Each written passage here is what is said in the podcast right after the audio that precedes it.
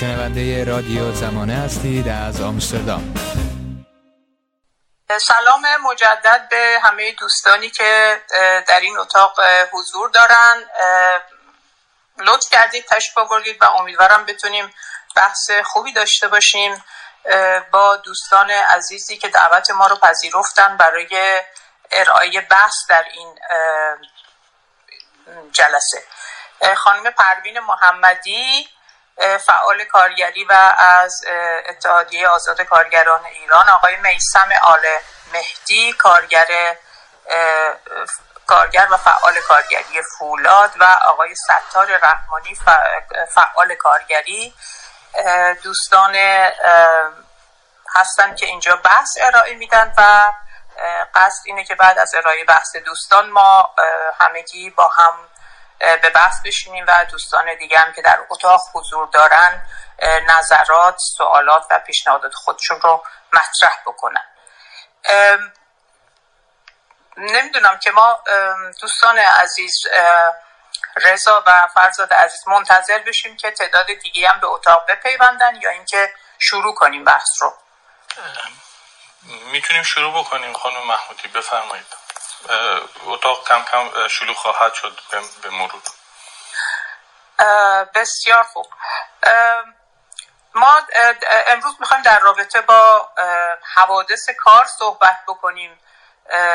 حوادثی که در محل کار یا به واسطه یا شغل کار برای کارگرها روی میده و ما در واقع خبرای کوچیکی معمولا میبینیم در رسانه ها در رابطه با اینکه یک کارگر در دیگ مواد مذاب افتاد و فوت کرد، یک کارگر از ارتفاع سقوط کرد و این اخبار به طور روزانه تکرار میشه و در واقع بحثی راجبش نمیشه و توجهی بهش نمیشه، حال اون که زندگی هزاران کارگر در این رابطه سالانه در واقع نابود میشه، خودشون و خانواده هاشون. و مسئله مهمتر اینه که در واقع حوادث کار که بخشن به رسانه ها خبرشون درز میکنه یا در اونها انعکاس پیدا میکنه، نوک کوه یخ در واقع مشکلات و مصائبی که برای کارگرها به واسطه کار ایجاد میشه. طبق آمار رسمی و در واقع همینطور خبرایی هم که منتشر میشه روزانه این رو بازتاب میده که در ایران حداقل روزانه 5 کارگر جان خودشون رو در اثر حوادث ناشی از کار از دست میدن و دهها کارگر هم مجروح میشن و اینها با صدمه‌های جزئی یا کلی بخشن یا به طور کلی از کار افتاده میشن. اما این در واقع یک بخشی از مسئله است. مسئله دیگه اینه که بیماری‌های ناشی از کار که در واقع مرگ پنهان کارگران رو به دنبال داره و طبق آماری که در واقع مسئولان وزارت کار مطرح میکنن و این آمار البته به طور رسمی از طرف یک نهاد اعلام نشده، در مقابل هر یک کارگری که در اثر حادثه به طور مستقیم جان خودش رو از دست میده، 6 کارگر در اثر بیماری‌های ناشی از حرفه در طول زمان جان خودشون رو از دست میدن که اینها بعضا ممکنه در دوران بازنشستگیشون اتفاق بیفته و حتی ثابت نشه و مشخص نشه که این در اثر بیماری های ناشی از حرفه است، حالا خواه در اثر استشمام گازهای سمی باشه یا موادی که باشون کار میکنن یا بیماری های جسمی که در اثر نوع خاص کار براشون ایجاد میشه. و این در واقع حوادث و این مصائب در ایران به دلیل شرایطی که اقتصادی و سیاسی و اجتماعی هست در ایران روز به روز داره بیشتر میشه، در عین حال که نسبت میانگین جهانی بالاست ولی روز به روز هم بیشتر میشه. یعنی شما همین رسانه های آنلاین رو نگاه بکنید، در طول یک شنبه فقط خبر مرگ 5 کارگر اعلام شده که این مرگ ها بعضا اونقدر فجیعه که حتی خوندن خبرش هم آدم رو منقلب میکنه. به هر حال ما امروز اینجا جمع شدیم که با کمک دوستانی که در این زمینه تجربه دارن و آگاهی دارن ببینیم که علت این حوادث چی هست و چرا حوادث کار در ایران انقدر زیاده و چه میشه در این رابطه کرد. اگر که اجازه بدید صحبت رو با خانم پروین محمدی شروع میکنیم. تو دور اول که سه تا مهمان عزیزمون صحبت میکنن به هر کدوم 7 دقیقه حدوداً 7 دقیقه فرصت میدیم که بحثشون رو ارائه بدن. پس از اینکه بحثشون تموم شد حدود 4 تا 5 دقیقه میتونن به بحث همدیگه برخورد بکنن و نکاتی رو مطرح کنن و بعد دوستانی که در اتاق حاضر هستن به نوبت میان بالا و بحثای خودشون رو میتونن اینجا مطرح بکنن. خانم محمدی بفرمایید، میکروفون در اختیار شماست. ممنونم از همتون و سلام میکنم خدمت تمام دوستانی که این جلسه رو پیگیری میکنن و میشنون حضور دارن. واقعیتش اینه که حوادث کار خب یک مقوله‌ایه که از وقتی که جامعه صنعتی پا به عرصه جوامع انسانی میذاره بحثش یک بحث داغی میشه که بین طبقه کارگر و طبقه حاکم قرار میگیره در سطح جهانی و خب طبقه کارگر جهانی با مبارزات خودش به دستاوردهای خیلی بزرگی در این مقوله دست پیدا میکنه. قوانین حاکمین رو و کارفرمایان رو مجبور به تصویب قوانینی میکنه، قوانین حمایتی که بتونه این حوادث رو به حداقل برسونه و کارفرماها رو مجبور بکنه که به هر حال محیط کارشون رو از نظر ایمنی. فکر میکنم اینترنت خانم محمدی چون در ایران هستن قطع شدن. اگر موافق باشید خانم محمودی میتونیم تا ایشون برمیگردن با آقای آل مهدی همین موضوع رو ادامه بدیم. آقای آل مهدی اگر شما میتونید بفرمایید تا خانم محمدی برمیگردن. من هم سلام میکنم خدمت تمام دوستان و تمام رفقایی که اینجا هستن. خانم محمدی داشت اشاره میکردن به خانم محمدی خودشون اومدن. خانم محمدی الان میتونید صحبت کنید اگر اینترنت شما مشکلی نداره.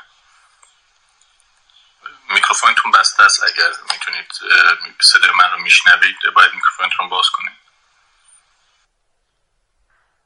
شما بفرمایید آقای آل مهدی. فکر میکنم هنوز ایشون اینترنتشون مشکل داره. بعد از شما اگر درست شده بود ایشون صحبت خواهند کرد. بله من پس بازم فقط صداتون خیلی ضعیفه. اگر میتونید لطفاً یه مقدار با بلندتر صحبت کنید ممنون میشم. بله. من بازم سلام میکنم خدمت تمام دوستان و رفقایی که اینجا هستن. ما در مسئله حوادث کارگری ابعاد زیادی رو از این حوادث نمیبینیم. نگاه بکنید ما توی اتفاقات اخیر منوجان و کارگران معدن یک توافقنامه چون مطالبات کارگری نبوده، توافقنامه بین شرکت فاراب و استاندار و حالا کارگران نوشته شده. فقط باید توجه کنیم به بند 17 این موضوع. مقرر گردیده از بعضی از کارگرانی که قطع عضو و یا مصدوم شدن توسط کارفرما ملاقات به دلجویی شود. نگاه کنید این نهایت نمای کل کارفرماها در ایران به ما نشون میده. نهایت قشنگ در این مقطع نگاه بکنید. یکی از مطالبات کارگری این میشه که بابا آدمی که قطع عضو شده انسانه، سر بزن، حداقل سر بزن بهش. بعد باید اینو در نظر بگیریم بعد از حوادث چه اتفاقی میفته. شما انسانهای اونجا انسانهایی هستن که جونشون از دست میدن. من خودم یک خاطره‌ای دارم از یکی از همکارانم که دیگه صبح به خاطر مسائل امنیتی که ما فکر کنم بالای 2 سال اعلان کرده بودیم به مدیریت که این دیگ زوب نگاه بکنید. من دارم در مورد دیگ زوب صحبت میکنم، دیگی که 17 تن مذاب بلند میکنه. داریم در مورد اون صحبت میکنیم. میگیم از لحاظ فنی مشکل داره، از اونجایی که مهم تولیده و اگر میخوان اینو بخوابونن باید بخوابه 3-4 روز و یا بیشتر تا ما اونو تعمیر بکنیم تا این بلا سر دوستامون نیاد یا رفقامون نیاد. این اجازه رو ندادن و تا حادثه ای صورت گرفت که یکی از همکاران عزیزمون از دست دادیم که یاد و خاطرش اینجا گرامی باد. و بعد از اون نگاه کنید با چه وقاحتی به اونها پیشنهاد دادن که برادرشو میتونن به شکل رسمی توی اون کارخونه به کار بگیرن و استثمار کنن عملا. ولی آیا خانواده اون چه اتفاقی میفته؟ یک زن با دو بچه چه کار میکنه؟ اون زن وضعیت زندگیش چطوریه؟ حالا این کارگر نگاه بکنید، قوانین کار جمهوری اسلامی از اساس اصلا مشکل داره. یعنی شما اون خانواده اگر این کارگر 5 سال یا 6 سال کار کرده باشه یا حتی 1 سال و حادثه ببینه، تأمین اجتماعی بر مبنای اون 1 سال میخواد به اون حالا یک مقدار پولی رو بده، در حالی که اصلا قوانین تأمین اجتماعی که باید تمام هیکله تأمین اجتماعی و تمام ساختار تأمین اجتماعی از پولی به دست میاد، اونجا از پولی تشکیل میشه که ماهیانه از حق کارگر داره کم میشه، ولی اینها در نظر گرفته نمیشه. اما توی ایمنی وضعیت کار نگاه بکنید، تمام کارفرماها بلا استثناء اینو بلدن و تمام بازرسان هم اینو میدونن، ولی هیچ اقدامی نمیشه. و اون چیه؟ کارفرما قشنگ میاد توی کارگاه‌ها یه جاهای رنگ میکنه، یه تابلوهایی میذاره که ایمنی رو رعایت بکنید، اما ابزار ایمنی در اختیار من کارگر نمیذاره، لباس مناسب کار در اختیار من نمیذاره. شما قشنگ نگاه بکنید اعتراضات عسلویه، اگر همه یادشون باشه، اعتراضات کارگران نفت، کارگران روزمزد نفت جوفر و همه اینها رو نگاه بکنید، اولین نقطه‌ای که به چشم میاد یونیفرم مناسب کار تن هیچ کدوم یکی از این کارگران نیست، لباس ایمنی ترشون نیست. و بعد از این که اصلا کارفرماها آخرین نقطه‌ای که بهش فکر میکنن اون ایمنی و مسئله جان کارگره. حالا در اوج این بی‌نظمی و در اوج این نابرابری شما در مناطق آزاد داریم، کارگران مناطق آزاد، کارگران خدماتی و کارگران صنعتی. ما چرا اینجا میایم کارگران مناطق آزاد و توی یک کانسپت تنها میذاریم؟ چون اونجا یک فجایعی داره صورت میگیره، توی مناطق آزاد داره یک فجایعی صورت میگیره. اصلا کارفرماها زیر بار اینکه کارگران بیمه بکنن نمیرن چون منطقه آزاده. حالا نمیفهمم این منطقه آزاد چطور تعریف شده توی سیستم، مثلا چطور تعریف شده که مثلا دیگه برمیگرده قانون کارفرما رو موظف به بیمه کردن کارگران نمیکنه، بلکه کارفرما اون به اصطلاح ادعا میکنه که از روی خیرخواهی میخواد یک کارگر رو بیمه بکنه. اوج فاجعه اینجاست. شما در کارگران خدماتی امروزه در بین کارگران خدماتی که در شهرداری ها، مثلا من در شهرداری اهواز تصور بکن کارگران خدماتی هستن که سن بسیار بالایی دارن، یعنی سن بالای 45 سال 50 سال دارن و حتی میرسه به 60 سال. توی گرمای 60 درجه و 55 درجه اهواز این توی خیابون داره رفتگر کار میکنه و هیچ دستمزد نداره، مسائل بیمش همیشه با مشکل روبروه. و یک آماری توی 3 سال گذشته من به شما بدم، فقط توی قسمتی که من کار میکردم، یعنی فولاد اهواز در نظر بگیرن، قسمت تیراهن بخش 2 نگاه کنید، یک بخش 2 قسمت 650، یعنی نگاه کنید چقدر من کوچیکش کردم. تا به امروز ظرف 3 سال گذشته ما 3 نفر سکته مغزی کردن و 3 نفرشون جونشون از دست دادن. بماند که چند درصد از اون کارگران همه آسم دارن، همه مشکلات ریه دارن، همه مشکلات غیره دارن و 3 نفر جانشون از دست دادن و 2 نفر از همکارانمون بر اثر سکته بدنشون از کار افتاده. خب اینها خانواده های اینها تکلیفشون چیه؟ بیمه تأمین اجتماعی هم هیچ، اصلا بی‌نظم‌ترین خانه کارگر یکی از اصلا بی‌کفایت ترین ارگانی که باید اسم کار و کارگر روش گذاشته بشه اونجاست. قانون بازنشستگان یک و اصلا عدم وجود تشکلات و عدم اینکه صدای کارگر در ساده ترین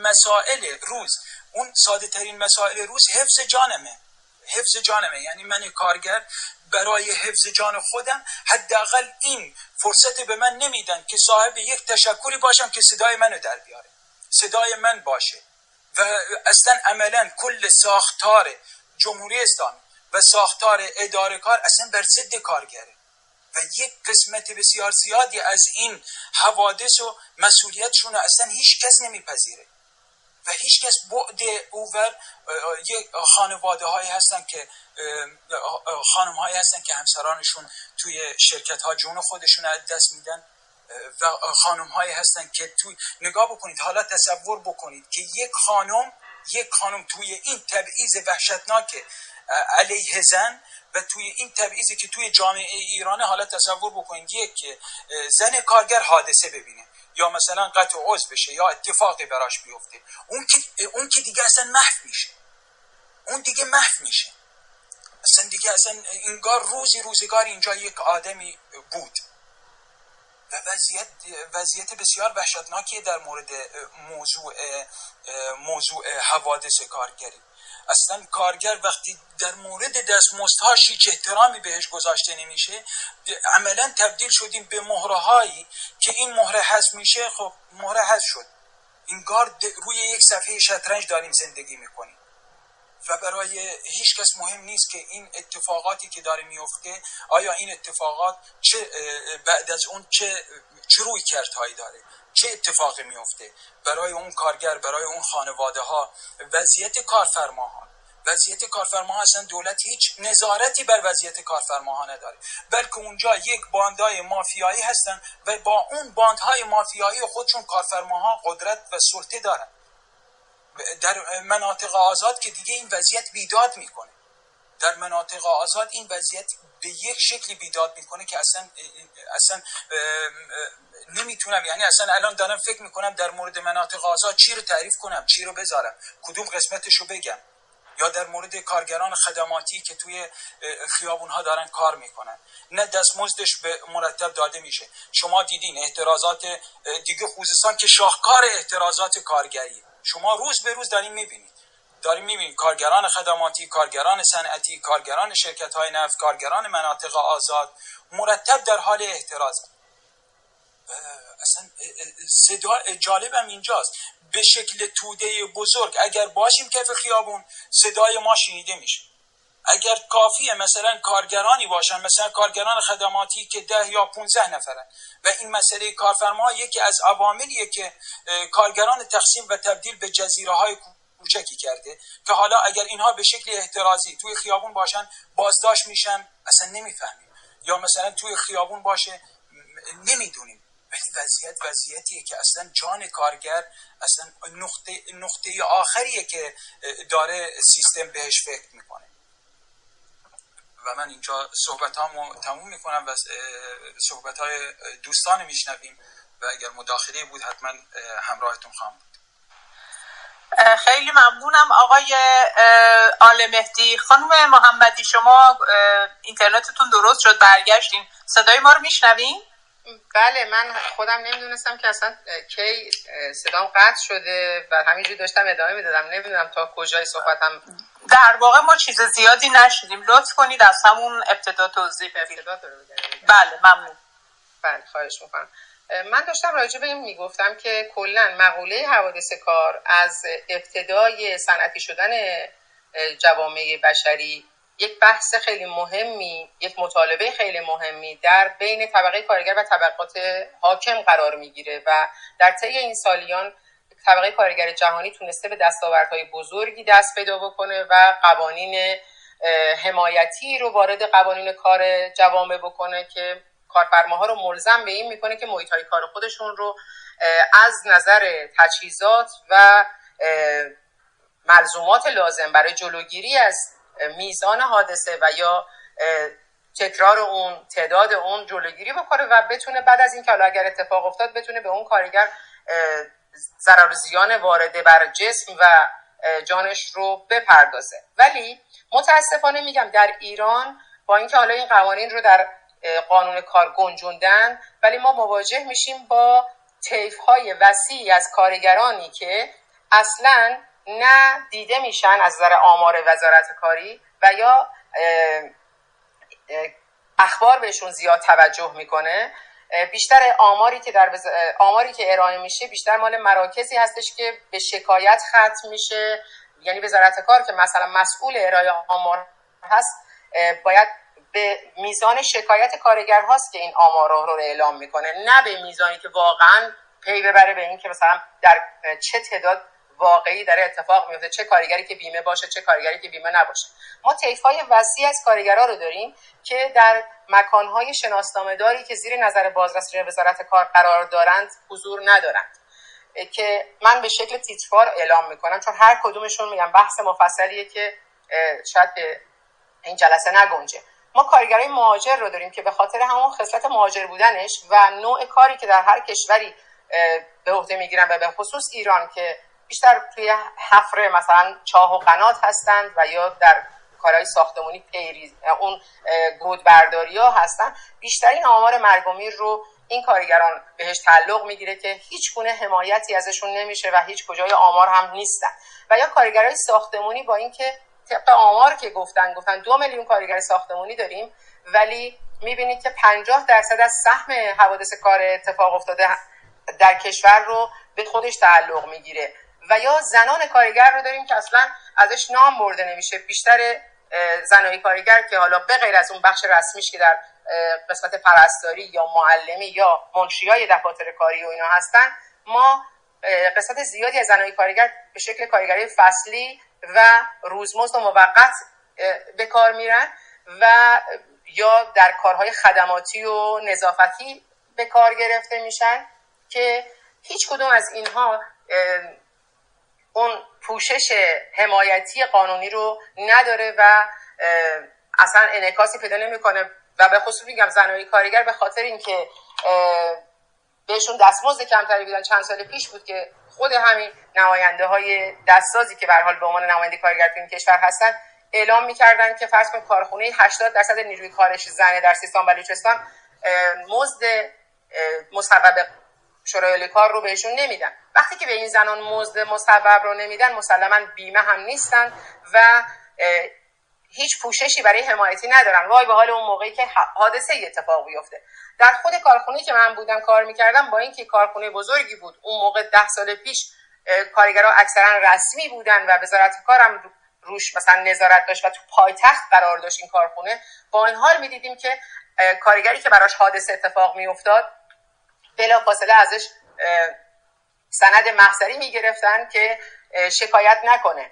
و خوشبختانه حالا قانونی وجود داره که کارگر میتونه بعد از یعنی اصلا مشمول زمان نمیشه و هر زمانی که در طول زنده بودنش میتونه از اون کارگر شکایت، از اون کارفرما شکایت بکنه، ولی اکثر کارگرها اصلا از این قانون مطلع نیستن و فکر میکنن که اون مدرک محضری که به کارفرما دادن برای حفظ شغلشون که اون تو اون کار رو از دست نده، برای اینکه معیشت در درجه اول بقای کارگر قرار گرفته، فکر میکنن که اون مدرک دیگه باعث شده که دیگه اینا هیچ حق حقوقی نگیرن. کارگرای فراوانی بودن که از همکارای خود من بعد از اینکه بازنشست می‌شدن شکایت می‌کردن از کارفرما برای فرض کن قطع انگشتان پاشون و یا صدمات جسمی شدیدی که خورده بودن.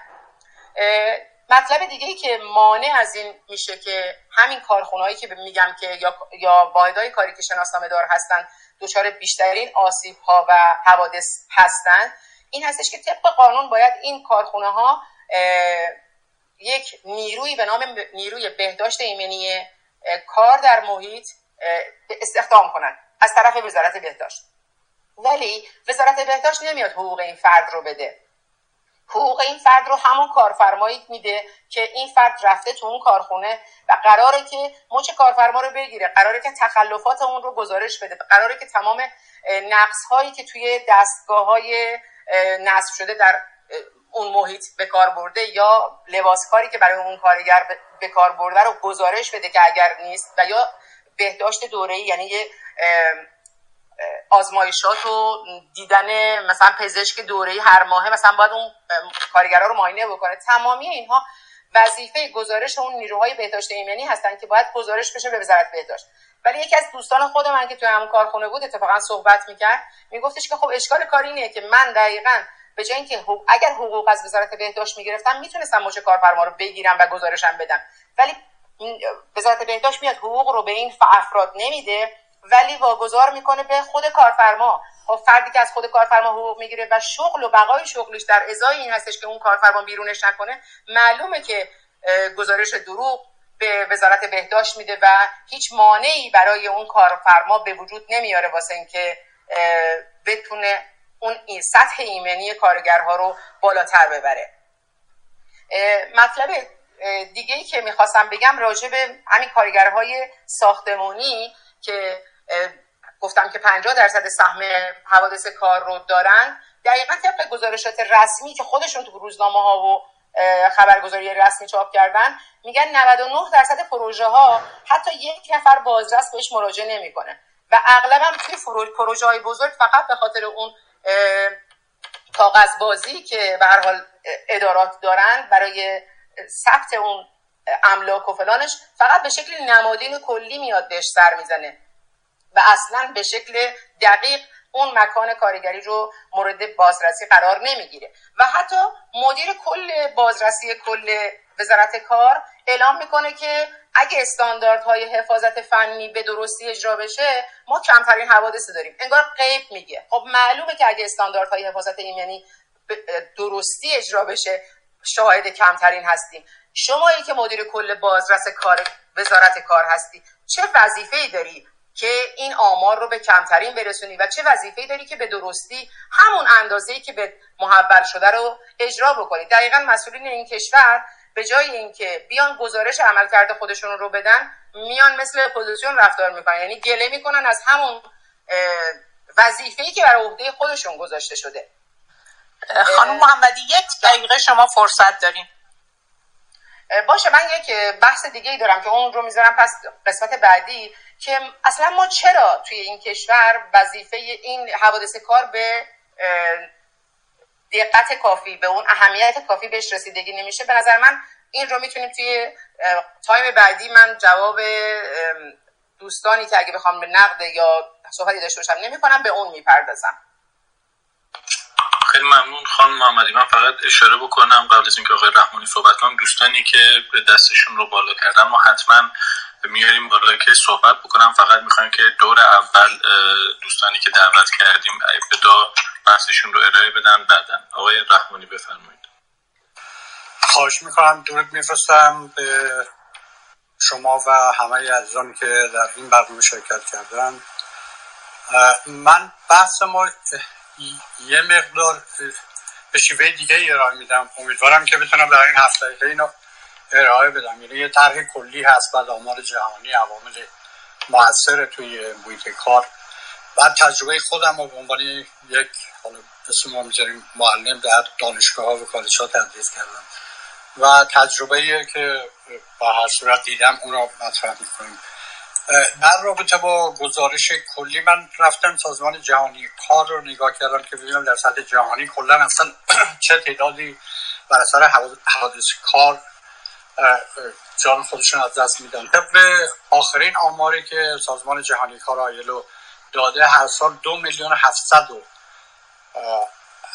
2,780,000 اگه درست گفته باشم میلیون در حقیقت مرگ ناشی از کار ثبت شده که 2.4 میلیون مورد مربوط به بیماری های ناشی از شغلیه، یعنی این از اون و این اگه مقایسه کنیم با آمار جهانی کووید 19 ویروس کرونا، در عرض یک سال 3,790,000 نفر در سال قبل کشته شدن. یعنی در حقیقت این همه سر و صدایی که سر ویروس کرونا هست میبینیم، تمام دنیا سر و صدا میکنن، فرق 1 میلیونی با حوادث کار داره که هیچ صدایی در سطح جهانی در این مورد شنیده نمیشه.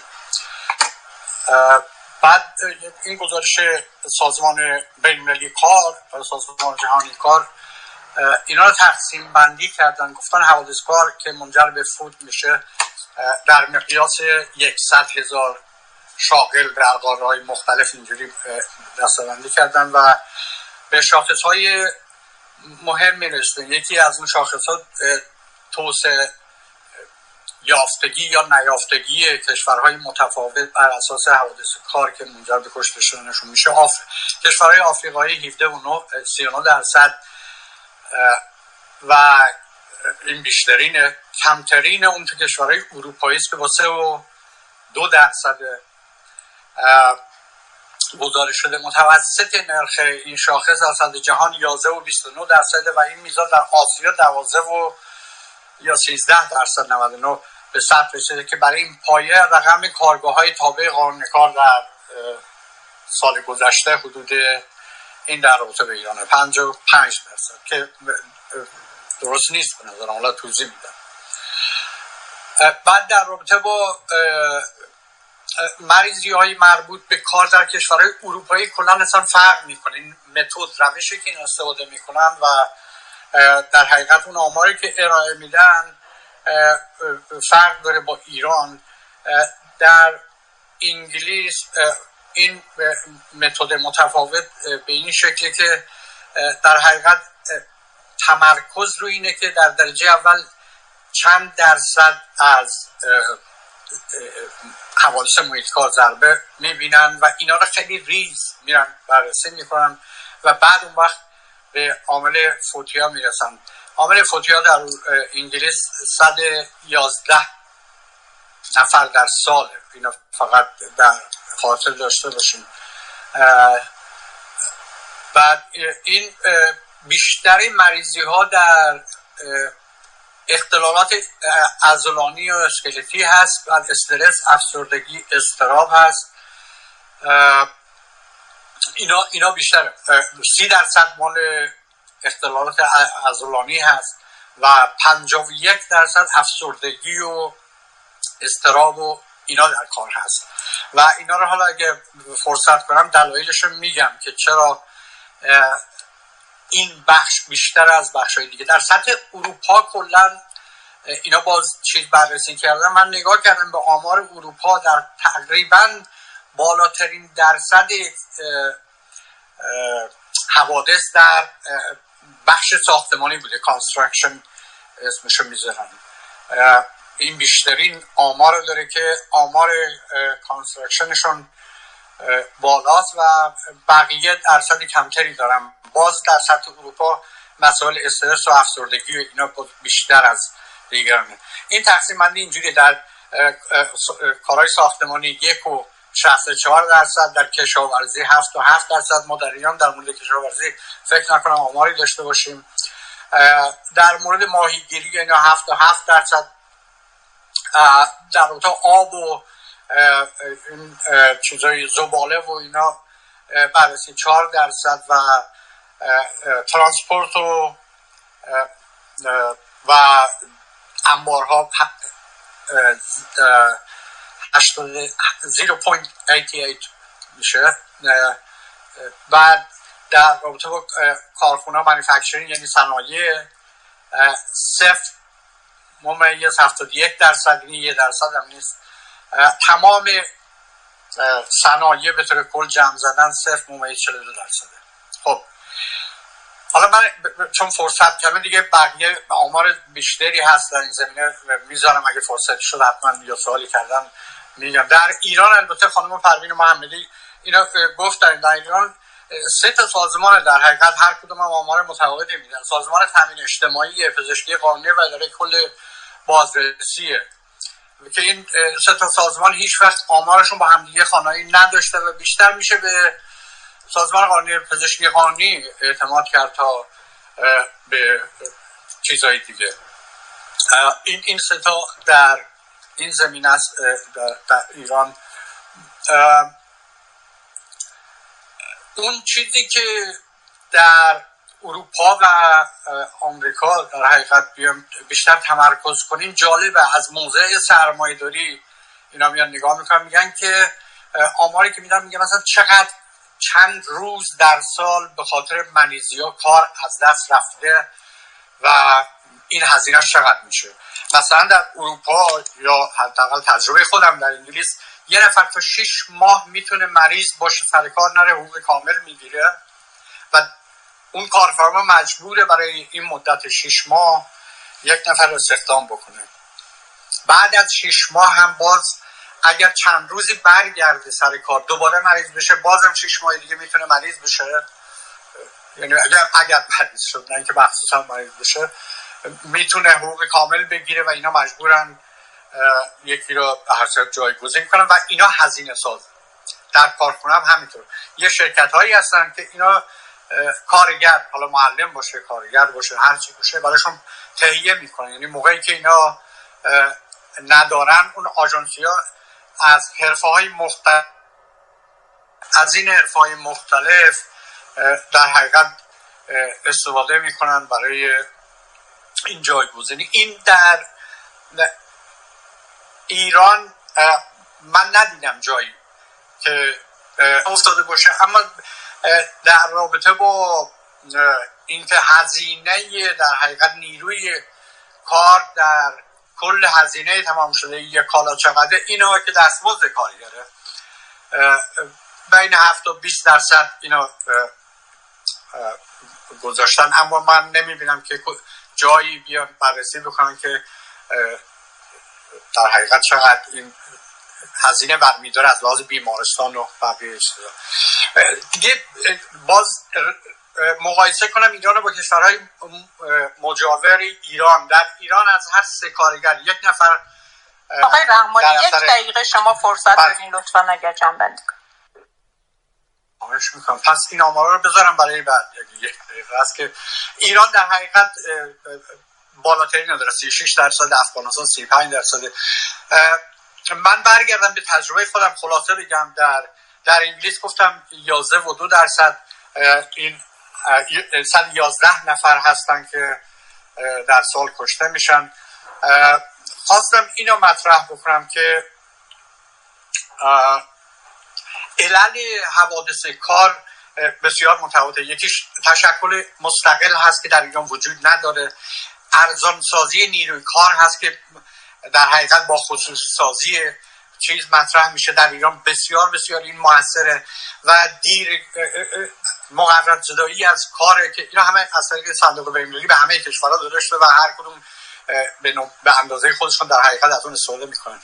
مقررات زدایی که میثم هم بهش گفتش که چقدر هزینه نیروی کار میارن پایین. در معادن ایران بسیار دیده شده که در معادن این ابزاری که لازمه اینا کار بکنن، ابزار متعادلی که کار بکنن بسیار کمه و از طرف دیگه اون نیروی بازرسی کار که در بر اساس قانون کار ایران که اصلا استفاده نمی‌کنن، باید بر اساس هر 15 نفر که اشتباه نکنن باید یه نفر مسئول ایمنی داشته باشن. این نیست.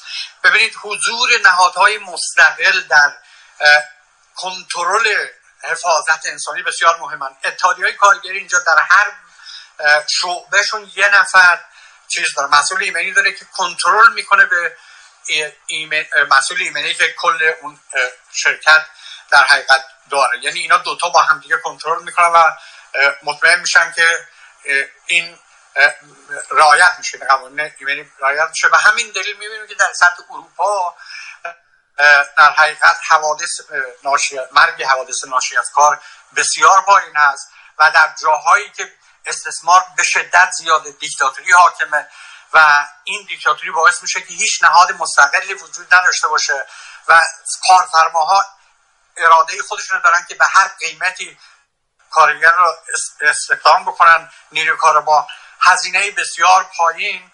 و اون وقت اینجاست که میایم فاجعه رو در ایران و کشورهای دیگه میبینیم. همونطوری گفتم ایران حتی نسبت به کشورهای مجاورش مثل افغانستان و ترکیه و بقیه در جدول صدر اول رو قرار داره، به خاطر همین شرایط ناام بودن کار و اینکه کارفرماها دست باز دارن در هر موردی که بخواهن، از سفید امضا گرفته کار موقت و همچنین کمتر کردن مامورین امنیتی کارگاه ها و این دست باز جان انسانها رو میگیره. در مجموع باید بگیم که کلیت نظام برای انسان ارزشی حتی به اندازه اون ابزار کاری که در کارخونه ها که میکانیکا رو گذاشتن اینا رو کنترل کنن، تعمیر کنن، به اندازه اون ابزار هم برای جان انسان ارزش قائل نیست. میبخشید دیگه طولانی شد. خیلی ممنونم آقای رحمانی. من یه نکته‌ای تو صحبت‌های آقای رحمانی بود، یه اشاره کوچیکی می‌کنم به اون و اون این هستش که اگر مسئله ایمنی و بهداشت محیط کار خود کارگرها و تشکل‌های کارگری روش نظارت نداشته باشن و کنترل نداشته باشن، در واقع تبدیل میشه به مسئله سود و هزینه، همون که آقای رحمانی گفتن که در واقع کارفرما این رو به عنوان مسئله سود و هزینه میبینه که هزینه این که یک کارگری در واقع از کار افتاده بشه و مشکلات بعدیش درمان رو نمیدونم مستمری ماهیانه و غیره چقدر میشه، از همین زاویه هم شده تنها در واقع یه سری پیشگیری هایی میکنن. ولی خب تو ایران این مشکل یه جور دیگه ای حل شده، یعنی تشکل‌های کارگری مستقل که به رسمیت شناخته نمیشن و تو خیلی از جاها وجود ندارن و اون هزینه هم کارفرما اصولا متحمل نمیشه. علتش اینه که الان اغلب کارگرای ایران مشمول قانون کار نیستن و در واقع اگر حادثه‌ای هم براشون پیش بیاد اینها سازمان تأمین اجتماعی یا کارفرما هیچ مسئولیتی در قبال اینا ندارن. مثلا همونطور که خانم محمدی گفتن حدود نیمی از حوادث کار ما تو ایران تو بخش ساختمان اتفاق میفته. از همین 5 تا کارگری هم که دیروز کشته شدن 4 تاشون تو بخش ساختمانن، ولی کارگرای ساختمانی حدود 2 میلیون از کارگرای ایرانی رو تشکیل میدن، منتها 1 میلیون از این کارگرها بیمه نیستن و اگر برای این 1 میلیون این کارگرایی که دیروز کشته شدن اتفاقا جزو این 1 میلیونی باشن که بیمه ندارن، در واقع خانواده‌شون هم دستشون به جایی بند نیست و در فقر باید زندگی کنن. یعنی این مشکل از طرف کارفرماها به این شکل حل شده، بنابراین احتیاجی ندارن به اینکه یک سری مقدمات امکانات ایمنی کار رو فراهم کنن برای پیشگیری از حوادث ناشی از کار. و خب تا اونجا که به دولت هم برمیگرده در واقع با خصوصی سازی هایی که تو این سالها رخ داده و از جمله برون سپاری ایمنی و بهداشت محیط کار، این نظارت بر ایمنی و بهداشت محیط کار تقریبا یه چیزی اگر حتی بخوایم به صحبت‌های خود مسئولان وزارت کار و اداره حفاظت و ایمنی محیط کار که زیر نظر این وزارت خونه است استناد کنیم، یه چیزی در حد 0. مثلا آقای مدیر کل بازرسی کار وزارت کار میگه که ما 1,300,000 بنگاه اقتصادی داریم که بازرس برای بازرسی از این کارگاه ها حدود 900 تا داریم.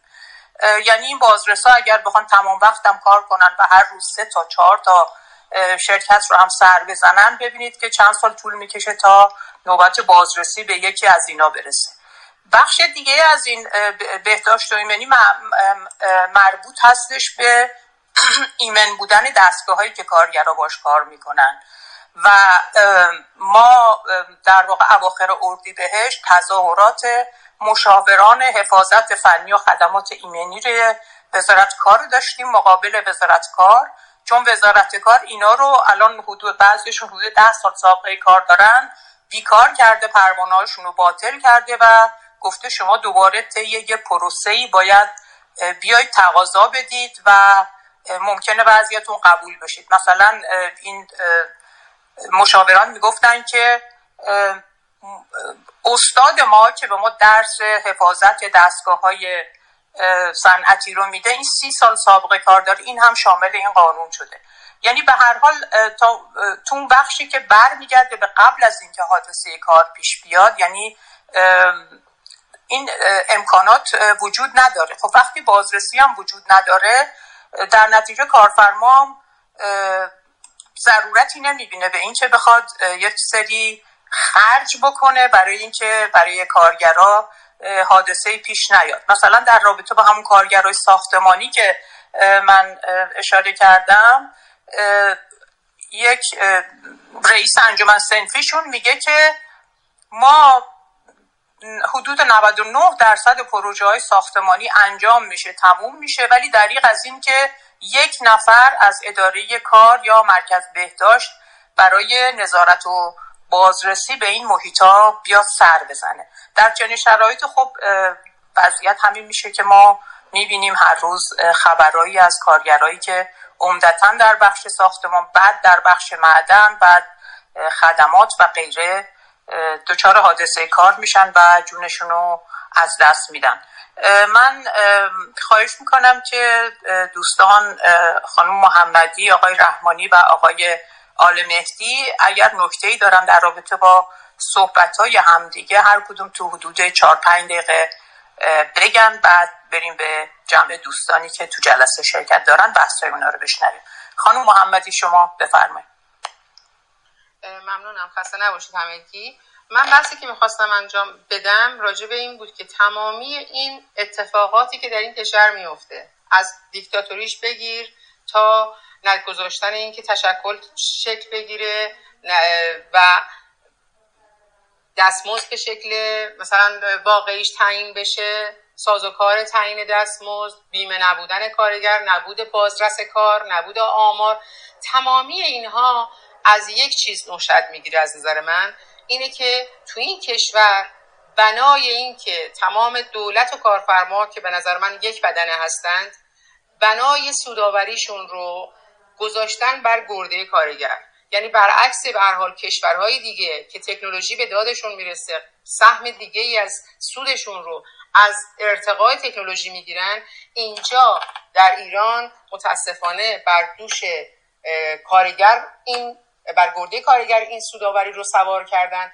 واسه همین هم هستش که این حیاتی ترین نبض کل دولت و کارفرما هاست و برای این که این به درستی اجرا بشه و ارزون ترین شکل ممکن این کارگر در بیاد، در ارتباط با حوادث کار و هزینه هایی که باید خود دولت و کارفرماهاش متقبل بشن رو چشم میپوشه و به عناوین مختلف از زیرش در میره و به شکلی ابراز میکنه که مثلا انگار نیروی بازرس نداره و خودشون میان این همین آمار رو میدن که بازرس به اندازه کافی وجود نداره.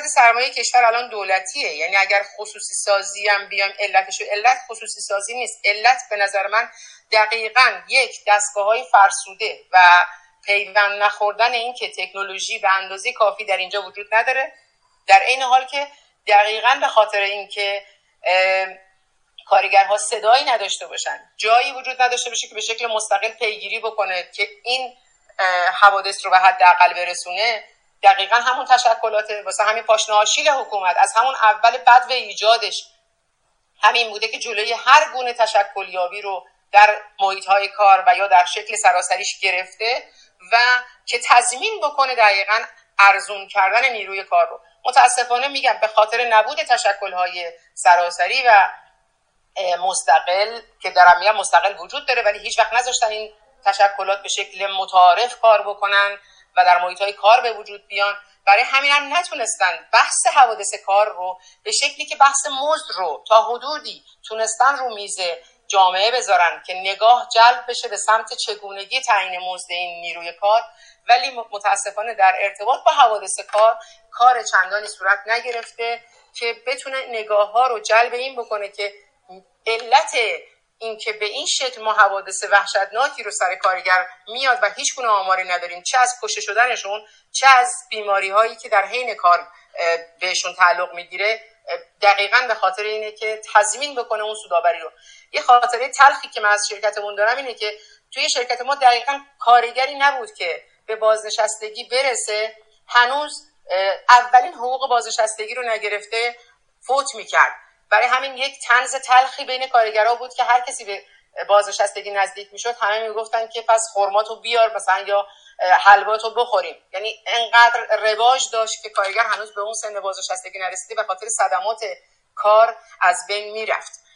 اینه که من اتفاقا از تمام فعالین کارگر، از تمام رسانه هایی که میخوان این مقوله رو در حقیقت بیشتر روش زوم بشه که در این کشور که دقیقاً بی‌ارزش‌ترین مسئله برای کارفرماها و دولت جون آدم هاست بپردازن به این که دقیقاً این قضیه چفت میشه با حاکمیتی که تمام سوداوریش رو بر گرده کارگر سوار میکنه و برای اینکه این تضمین بشه جلوی هر گونه تشکلیابی، هر گونه فعالیت صنفی، هر گونه ابراز نظر راجع به این که این کار رو به حداقل برسونه رو انجام میده. صحبت تموم شد. ممنونم خانم محمدی. آقای آل مهدی شما بفرمایید صحبت کنید اگر تمایل دارید. بازم سلام میکنم خدمت تمام دوستان و رفقایی که اینجا هستند. من فقط چند موردی از مواردی که دوستان اشاره کردن و فقط تکمیلی و نه به حالت نقدی تکمیل میکنم. این که خانم محمدی اشاره کردن به موضوع بعد از بازنشستگی و حتی بعد از این که کارگر اون سبتی رضایت میده میتونه بره و باز هم شکایت بکنه. من در تکمیل صحبت‌های خانم محمدی بگم که برای کارگران بخش خصوصی این مقوله فکر میکنم مصداق نمیشه. یعنی برای کارگران رسمی که قبلنها این شکایت ها و این رضایت نامه ها رو داده بودن میتونن برن شکایت بکنن، اما تعداد بسیار زیادی امروز کارگر روزمزد داریم و کارگران قرارداد سفید داریم و کارگران بخش خصوصی که اصلا بعد از حوادثشون و اون نامه‌ای که امضا میکنن هیچ ارگانی جوابگوی اونها نیست. و حتی در تأمین اجتماعی نقطه‌ای که اشاره کردن دوست عزیزمون به تأمین اجتماعی نگاه بکنید. در تأمین اجتماعی شما هم در مسئله بازنشستگان و هم کارگرانی که الان مشغول کار هستند. خب در موضوع بازنشستگان نگاه بکنیم. وقتی بخش اومدن تأمین اجتماعی رو به بخش خصوصی دادن در بازنشستگی میان چیکار میکنن؟ تخمین میزنن که آیا این کارگرانی که الان بازنشستن احتمالاً کدوم دردها بیشتر و کدوم بیماری‌ها بیشتر گروانگیر اونها هستن، اونها رو به تدریج حذف میکنن و این هایی که از اینجا حذف میشن میان میزنن در اختیار کارگری که در حال کاره، که نیروی جوانتری هست و احتمال کمتر به این مشکلات گروانگیرش بشه به اونها میدن. و یک بازی بسیار بسیار متعفنی در تأمین اجتماعی در حال رخ دادن که شما هم در بازنشستگی ها میبینین و هم در کارگرانی که الان مشغول کار هستند. و در تکمیل صحبت های رفیق ستار در مورد حوادث جهانی نگاه بکنید. ما وقتی یک نگاهی بیاندازیم و ببینیم توی اروپا داره چه اتفاقی میفته میبینیم همینطور که رفیق عزیزم اشاره کردن و گفتن که مسئله استرس ها و مسئله روحی بسیار زیاد تر از حوادثیه که توی کشورهای در حال پیشرفت یا کشورهای فقیر هستن که حالا خودش هم این قابل بحثه. اما در مورد این نقطه خیلی نقطه مهمی نگاه بکنید. در کشورهای اروپایی برای اینکه صنعت کار سخت تقریبا انتقال داده شده به کشورهای مثل کشورهای شرق آسیا و اونجا به خاطر کارگران ارزان اونجا انتقال داده شده و اینجا این کارگران چون به یک شکل روباتیک دارن تربیت میدن اصلا کلا جامعه رو، این مسائل بیماری‌های روحی بسیار زیاده. اما همین شرکت‌ها و همین برندهای بسیار معروف امروز به خاطر کارگرهای ارزان که دارن در شرق آسیا استثمار میکنن اونجا حوادث بسیار زیاده. و در مورد مسئله بیمه که خانم محمودی فکر کنم اشاره کردن و گفتن خیلی از کارگران بیمه دارن یا بیمه ندارن. نه، من به شما میگم بیمه دارن. خیلی از کارگران حتی اگر بیمه دارن اما دست کارفرما اینقدر بازه و دست تأمین اجتماعی که در بخش خصوصی نگاه بکنید. ما وقتی میگیم کارفرما بخش خصوصی، کارفرمای تأمین اجتماعی بخش خصوصی. اصلا این مناسبت ها هیچ ربطی به مسئله ایمنی کار و جان کارگر نداره. یعنی حتی اگر شما بیمه داشته باشین، اینقدر قانون دست کارفرما رو باز گذاشته که در مورد قوانینی که میخواد تصویب بکنه به میل خودش، یعنی شما میاد به عنوان یک کارفرما به شما میگه من بیمه تکمیلی به شما میدم. خب کارگرم از اونجایی که مثلا میاد میبینه خب بیمه تکمیلی و بیمه تامین اجتماعی داره، پای بعضی از قراردادها رو امضا میکنه. اما چه چیزی توی اون بیمه تکمیلی به کارگر تعلق میگیره؟ اصلا دستش اینقدر بازی که اصلا هیچ چی قرار نمیگیره و فقط صرفا بازیه و دو طرفشون در حال بازی کردن و جان کارگره که اینجا بی اهمیت ترین چیز توی ایران. اصلا نه توی ایران، وقتی رابطه بشه رابطه سرمایه و مهم سرمایه باشه، خب قاعدتا تولید کننده سرمایه که کارگر باشه به شکل ابزاری به اون نگاه میشه و اون ابزار اگر خراب میشه جاش عوض میشه و یک فرد دیگه میاد، یا اصلا کلا در سیستمی که یک سیل عظیمی از بیکار و بیرون کارخونه نگه داشته و یک تعداد کارگری رو نگه داشته، اصلا این با هم دیگه اینقدر همخونی میذارن این جامعه رو که همیشه یک کارگر پشت درب کارخانه ها منتظر کار و کارگری در درون کارخانه ها همیشه حس خطر میکنه، حالا چه جانی چه از لحاظ ایمنی کار. و یه نقطه هم بهتون بگم، اتفاقا رفیق ستار به یک نقطه اشاره کردن، گفتن که قانون میگه بین هر 15 کارگر یک بازرس ایمنی باشه، اما در ایران در بین هر 15 کارگر یک ناظر امنیتی وجود داره. یعنی شما بیشتر حس ترس میکنید تا حس کار، بیشتر در درون کارخونه ها همیشه در حال ترسی که چی فکر میکنی، یعنی اصلا مشکل اینه. و سپاس از وقتی که تا الان در اختیار من گذاشتید. ممنون از آقای آل مهدی. آقای رحمانی شما بفرمایید. خواهش میکنم.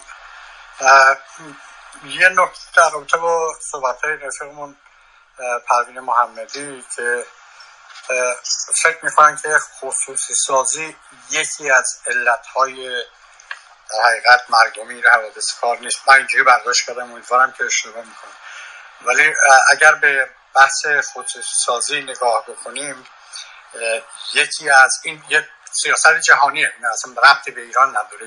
ایران یکی از اونهاست که بدترین اونها هست. باید بگیم بر اساس پیشنهادهایی که صندوق بین‌المللی پول داره اینا پیش میرن و 6 تا مؤلفه داره که بعد اینا اون 6 تا مؤلفه را نه اینکه مجبورن رعایت بکنن، بعد رعایت بکنن و هر جایی که اتحادیه‌های کارگری، تشکلات کارگری قوی‌تره، اونجا کمتر تونستن اینا را جا بندازن. هر جایی که مثل ایران همه چی با سرکوب حل میشه، خب راحت‌تر هر چی اینا را اجرا میکنن و دستشون هم بازه. در سطح بین‌المللی هم میگن ما این قوانین را رعایت کردیم.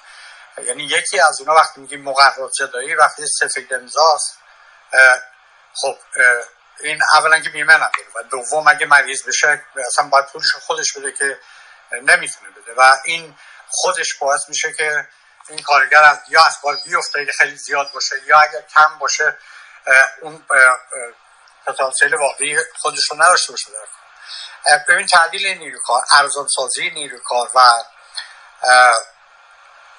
مقررات زدایی و کوچک کردن دولت که بحث همه اینها در هم مقوله نئولیبرالیسم قرار میگیره که صندوق بین‌المللی پول پیشنهاد داده در حقیقت اینا پیاده بکنن. از این طریق اینا تاثیر میذارن. تعدیل نیروی کار یعنی چی؟ یعنی اینکه به صورت نیروهای خب بخشی از اون کارگران هستن دیگه. کارگران ایمنی هم کارگر میگر به این طریق حساب بکنیم، نه به قول میثم که به جای نیروهای حفاظت ایمنی یا نیروهای سرکوب بالای سرتون باشن. خب این وقتی اینا رو کم میکنن، در یکی از دلایل همین معدن طرزه یا ترزه اسمش رو درست بگم همین بوده. یعنی رفتن بررسی کردن، اینجا اصلا اولا که اون مسئول باید 3 تا شیفت 3 نفر، حالا برای کل اون بخش بوده یا کل معدن بوده، اینا مشکل داشته، زنگ زده گفته من نمیتونم بیام، جایی را کسی رو نذاشتن جایی بود. این یکی از عوامل که اصلا میگن بر اساس خود قوانین جمهوری اسلامی هم باز ما مراجعه میکنیم که کاغذی بیش نیست. اولا در بخش معادن قبل از اینکه کارگرها برن توی معدن باید تست بشن، میگن سالمن، چک بشن، همه وسایل با خودشون دارن. دوم اینکه وقتی که از داخل معدن هستن حتما بخش ایمنی باید باشون باشه و تمام ابزار ایمنی هم از اکسیژن گرفته چراغ و اینا هم باشون باشه، که باز اینم در همین رابطه اینو بررسی کردن، دیدن که بسیار ضعیف بوده، اجرا نشده. این تعدیل نیروی کار رو دارم یکی یکی میگم که یعنی چی، و هزینه پایین آوردن، هزینه تولید یک کالا رو پایین آوردن همینه که میبینیم که خب به هر صورت این ناشی از خصوصی سازی، علاوه بر اون رشوه هایی که اینا بازرس باید داشته باشن هر سال 3 مرتبه فکر کنم یا 4 مرتبه در سال، هر 3 ماه یک بار که اینا رشوه میدن به اینا. یعنی مسئول اینه که بیاد چک بکنه بگه که اینجا چیز ایمنیش بالا نیست، یه پولی بهش میدن میره، یه گزارش بسیار خوبی هم مینویسه و فردا میبینیم 10 نفر زیر خروارها خاک افتادن و جونشون رو از دست میدم خاطر اینکه اون بازرس بیاد رشوه بگیره، پول خون این خانواده رو بخوره. خب این رشوه دهی هم یعنی اختلاس ساختاری رژیم سرمایه‌داری باید اینجوری گفت، بر تک تک کارگران تاثیر میذاره، بر تک تک زندگی ما هم تاثیر میذاره. مهم نیست کجا کار میکنی. حالا درسته خب ما بر اساس این آمارها صحبت میکنیم، میگیم که کانستراکشن خیلی بالاست، بعد معدن دومه، بعد صنایع هستن، بعد فلان بعد فلان، اما اینا به خاطر شاید اون طبیعت کار باشه. مثلا در کشاورزی خب مسلمه نمیتونی مقایسه بکنی با ساختمانی، چون در مسئله ساختمانی مثلا سقوط از بلندی خیلی آمارش بالاست نسبت به بقیه اون چیزا که یا ابزار با خودش نداره یا چیزای دیگه، ولی در کشاورزی و بخش دیگه اداری خدماتی نوعش کمتره و خطرش هم نسبت به اون کمتره. به همین دلیل من خواستم اول این توضیح بدم که این واقعا خب موثره. یعنی ما داریم پیامدهای خصوصی رو میگیم که چی هستش و این در سطح جهانی گفتم در خود اروپا هم تاثیر گذاشته، در تمام کارخونه ها هم تاثیر گذاشته. اینا هم کم کردن ولی جایی که اتحادیه کارگری قبول بودن جرأت نکردن دست بزنن، اونجایی که اتحادیه کارگری ضعیف بودن، تشکلات کارگری ضعیف بودن، هیچ کاری نتونستن بکنن. اینجا یه اتحادیه است به نام آرمتی که مال کشتی قطارها و کشتیرانیه و این اتحادیه قوی‌ترین اتحادیه است. قوی‌ترین اتحادیه هم حتی نتونسته دولت انگلیس رو کاملا متوقف کنه از این تعدیل نیروی کار. مثلا قبلا میرفتی سوار قطار بشی، 2-3 نفر اولا در نزدیک قطار بودن، مواظب بودن اگه یکی پیر مشکل داره سوار شدن نمیدونم فلان کمکش کنن بالا نمیدونم، بعد یه بخش بهداشت داشتن کم کردن از اون و خیلی امکانات دیگه که میگم این قوی‌ترین اتحادیه است که تونسته بسیاری از اون دستاوردهایی که قبلا داشتن به دست بیارن. الان حمله کرده، بورژوازی در سطح جهانی حمله کرده به معیشت مردم، به زندگی مردم و به همین دلیل گفتم اون کشورهای بیشتر قربانی میدن که دیکتاتوری حاکمه، اون کشورهای قربانی میدن که امکانات در سطح بسیار پایینی در اختیار کارگران قرار میدن و تشکلات کارگری هیچ نقشی در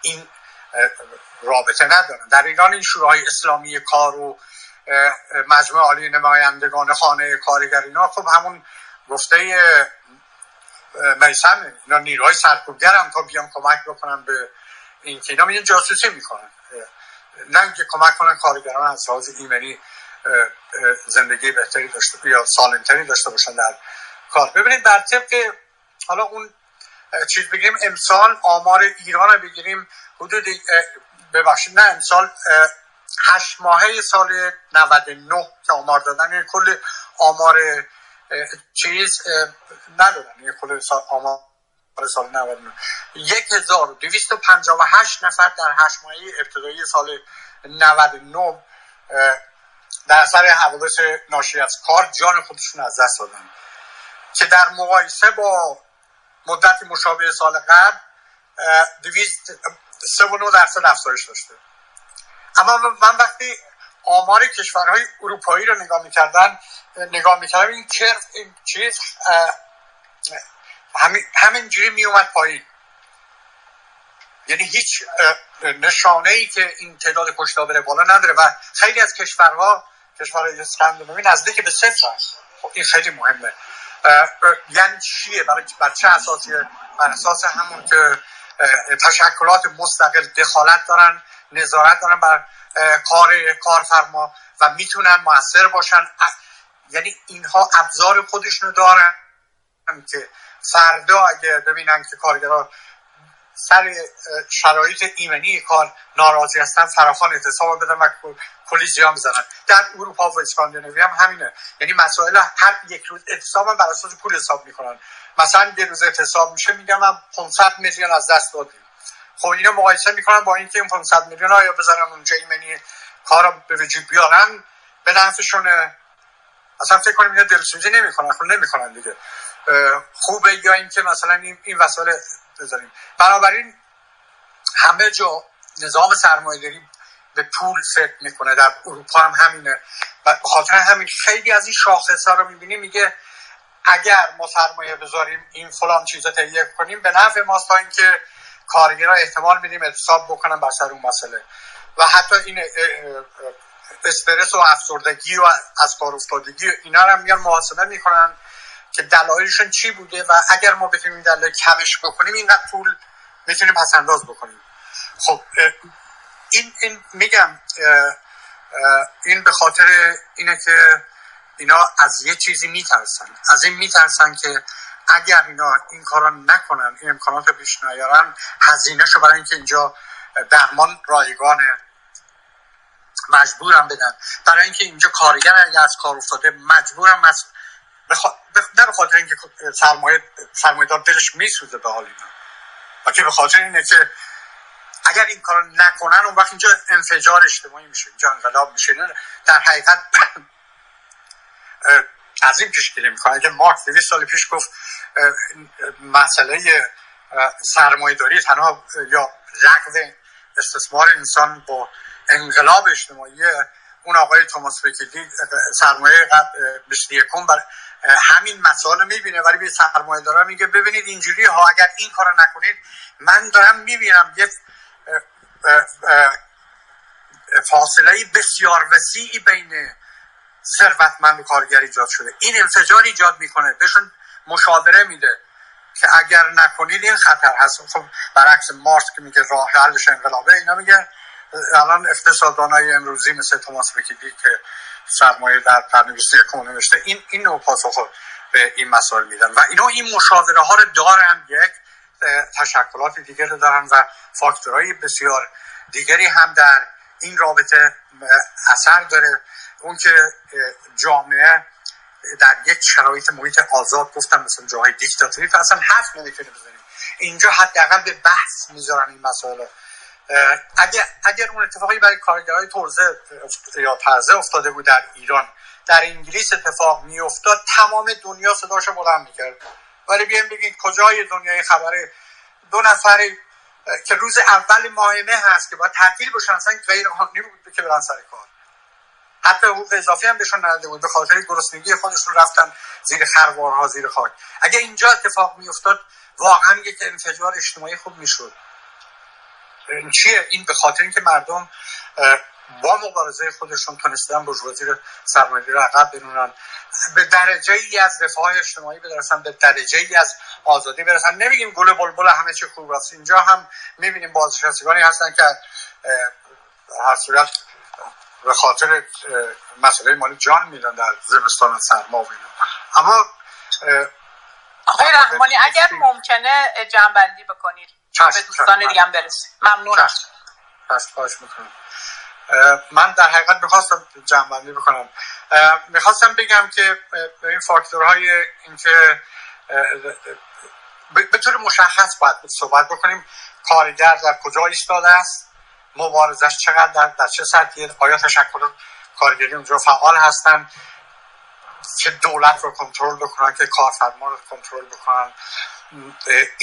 این فضا یکی از فاکتورهای بسیار مهمه. اون وقت میایم به بقیه مسائل میرسیم که شما اگه برید قانون معادن رو مطالعه بکنید، واقعا جالبه. من میخوندم میگم خیلی خوبه که، ولی این فقط کاغذه، همه چی با رشوه حل میشه. بنابراین در اون کشورها برای کم کردن این کشدار نامرئی کارگران نیاز به یک تحول اجتماعی، نیاز به این داره که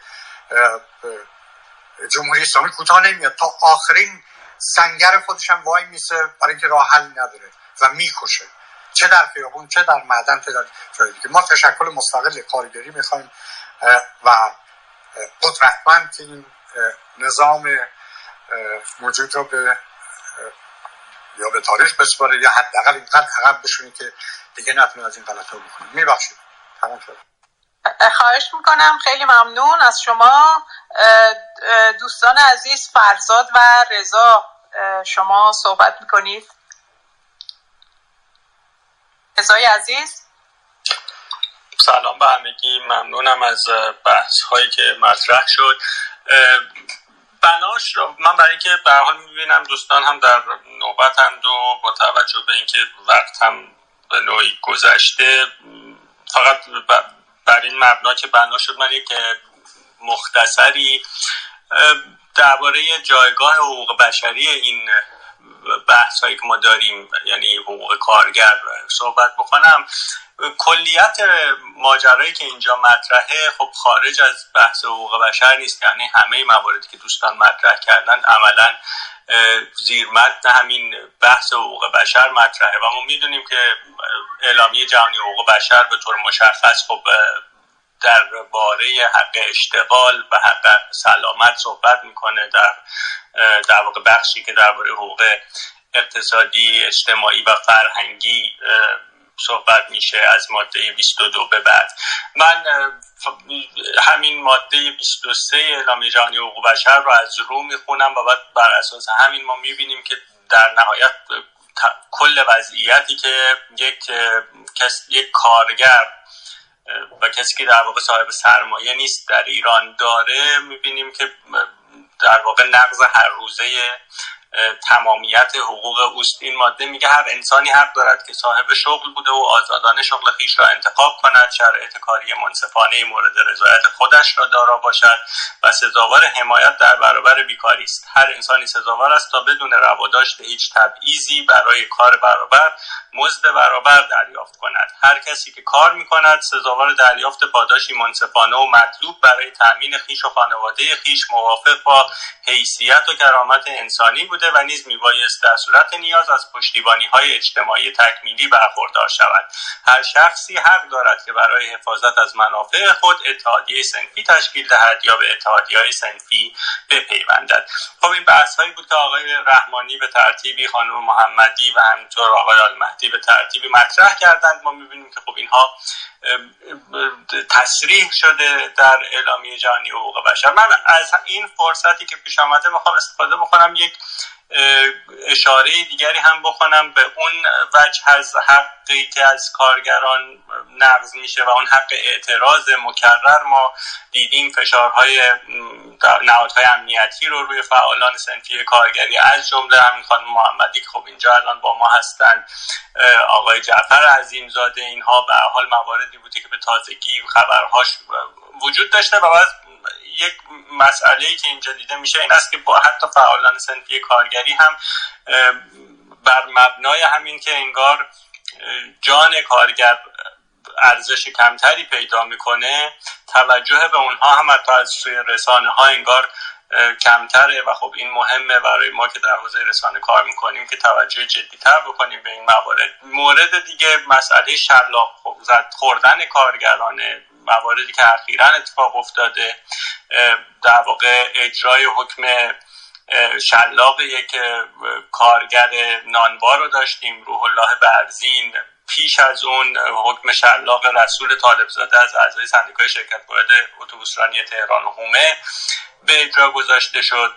موارد در واقع قطعی نقض حقوق بشر با این مجازات های ظالمانه و غیر انسانی اتفاق افتاده و خب پیشتر هم البته سابقه داشته، در واقع به نوعی اون چه که خیلی بازتاب گسترده پیدا کرد اجرای حکم شلاق 17 کارگر معدن طلای آقدره بود.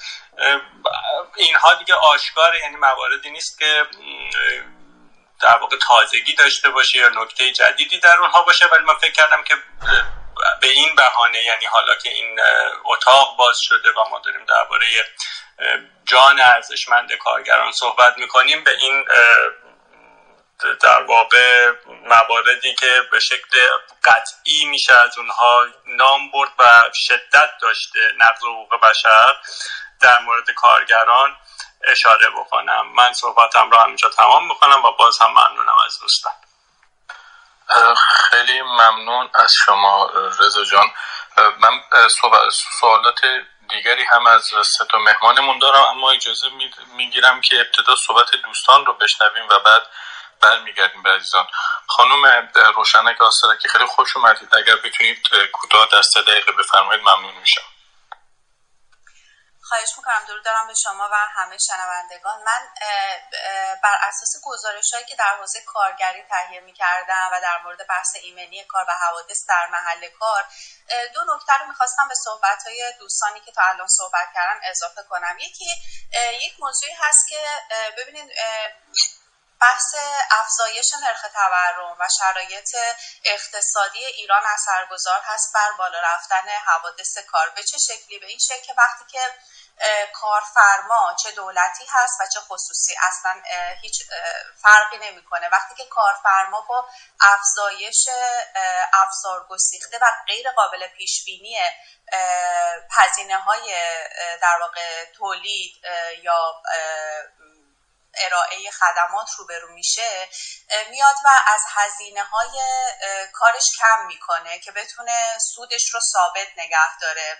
و یکی از اتفاقاتی که میفته به ویژه مثلا در پروژه‌های ساختمانی یا در پروژه‌های معدنی، یک اتفاقی که میفته میان هزینه‌ای که برای ایمنی کار باید انجام بدن رو کاهش میدن.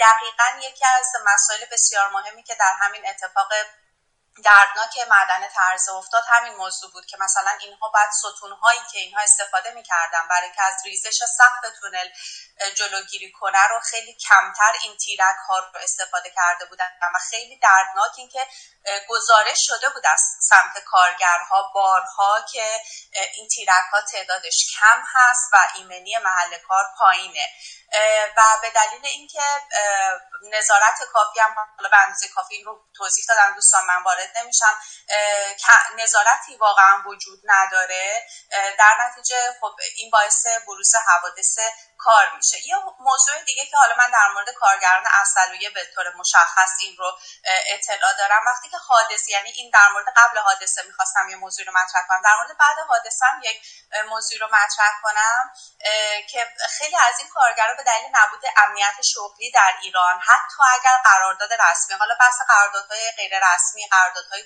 موقت یا سفید امضا رو مطرح کردن، اما حتی کارگرانی که قرارداد رسمی دارن به دلیل عدم امنیت شغلی به نوعی هراس دارن از اینکه شغلشون رو از دست بدن و تو شرایط تورمی کشور بیکار بمونن. در نتیجه اینها بعد از بروز حادثه یک جوری ممکن هستش که شکایت نکنن از کارفرما در ازای اینکه امنیت شغلشون حفظ بشه و همین باعث میشه که اصلا آمارهایی که ارائه میشه از حوادث کار در ایران آمارهای اصطلاحاً مغشوشی باشه و واقعا از آمار واقعی خیلی پایین‌تر هستش. این یه موضوع هست. من می‌خواستم یک کامنتی هم رو صحبت‌های آقای رحمانی بذارم و دوستان دیگه. چند بار به موضوع خصوصی سازی اشاره کردم. من خواهش می‌کنم برای اینکه ما بتونیم راه حل درستی در مورد مسائلی که جمهوری اسلامی تو ایران به وجود آورده، به ویژه حالا در حوزه اقتصادی و کارگری پیدا بکنیم و بتونیم تحلیل منطقی ارائه کنیم، از استفاده از واژه‌ها دقت کنیم. واقعاً آنچه که جمهوری اسلامی طی 10 سال گذشته، 15 سال گذشته به اسم خصوصی سازی در انجام میده، واقعاً خصوصی سازی نیست، بلکه توزیع رانت با استفاده از منابع کشوره. یعنی خصوصی سازی از عمق فاجعه کم میکنه و به نظرم باید حواسمون باشه واژه ها رو. یکی همین که ایشون آقای رحمانی مدام اشاره کردن به عبارت سرمایه‌داری، نظام سرمایه‌داری. واقعا این هم باعث میشه ما به ناکجا آباد بریم و نتونیم راه حل‌های منطقی رو پیدا کنیم، به دلیل اینکه اساساً جمهوری اسلامی نه نظام سرمایه‌داری، نه لیبراله، بلکه اقتصاد توحیدی رو با تکیه بر تئوری در واقع حزب توده مبنی بر اقتصاد توسعه اقتصادی غیر سرمایه‌داری تدوین کرده. برای همین هم هست، یعنی قانون، اصلا قانون، قوانین بر این اساس نوشته شده. برای همین هم ایشون اشاره کردن خودشون که وقتی قوانین معادن رو می‌خونیم ببینیم چقدر خوبه، پس چرا اجرا نمیشه؟ یعنی اقتصاد ایران، اتفاقا قوانین اقتصادی ما اصلا لیبرالی یا سرمایه‌داری نیست، بلکه کاملا معطوف به دیدگاه چپ هست. منتها اشکالی که به وجود آمده اینه که جمهوری اسلامی چون یک نظام ایدئولوژیکه، برای صدور انقلابش، برای صدور ایدئولوژی خودش نیاز به منابعی داره که خارج از کشور خرج بکنه، مثل تامین مثلا بودجه حشد و شعبی، تامین بودجه حزب الله لبنان و اینها رو چون نمیتونه به شکل رسمی انجام بده، مجبور هست که مافیاهای اقتصادی رو درست بکنه که از طریق این مافیاهای اقتصادی بودجه‌های غیر رسمی رو این ور اون ور خرج بکنه. و حالا این مافیاهای اقتصادی در یک دوره باطلی بدنه اقتصادی کشور ما رو هم در بر گرفتن که ما یه جایی می‌بینیم به اسم پیمانکار پروژه معدنی داره کار می‌کنه، یک جایی می‌بینیم به اسم خصوصی سازی کارخونه به اون مافیا داده شده. و البته این جمله پایانی رو میگم که در تمام این چرخه معیوب و واقعا تأسف‌بار برای ایران، قطعاً کارگران جزو قربانیان شماره یکش هستن. ممنونم. سپاسگزارم خانم آسترکی. آقای رحمانی اگر شما پاسخی دارید کوتاه بفرمایید ممنون میشم که صحبت بقیه دوستان رو هم بشنویم. خواهش میکنم.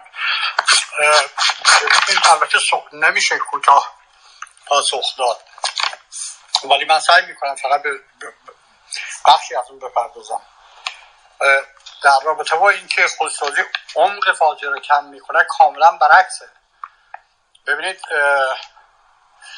اگه برگردیم به اون دوره کنزی که همه چی دولتی بود، سرمایه‌داری به بنبست رسید و اومدن فردمن این طرح خودسازی رو مطرح کرد و کوچک کردن دولت‌ها در سراسر جهان. تا گفتم این نسبیه و سیدر اتحادیه کارگری، تشکلات کارگری چقدر در مقابلشون وایسادن.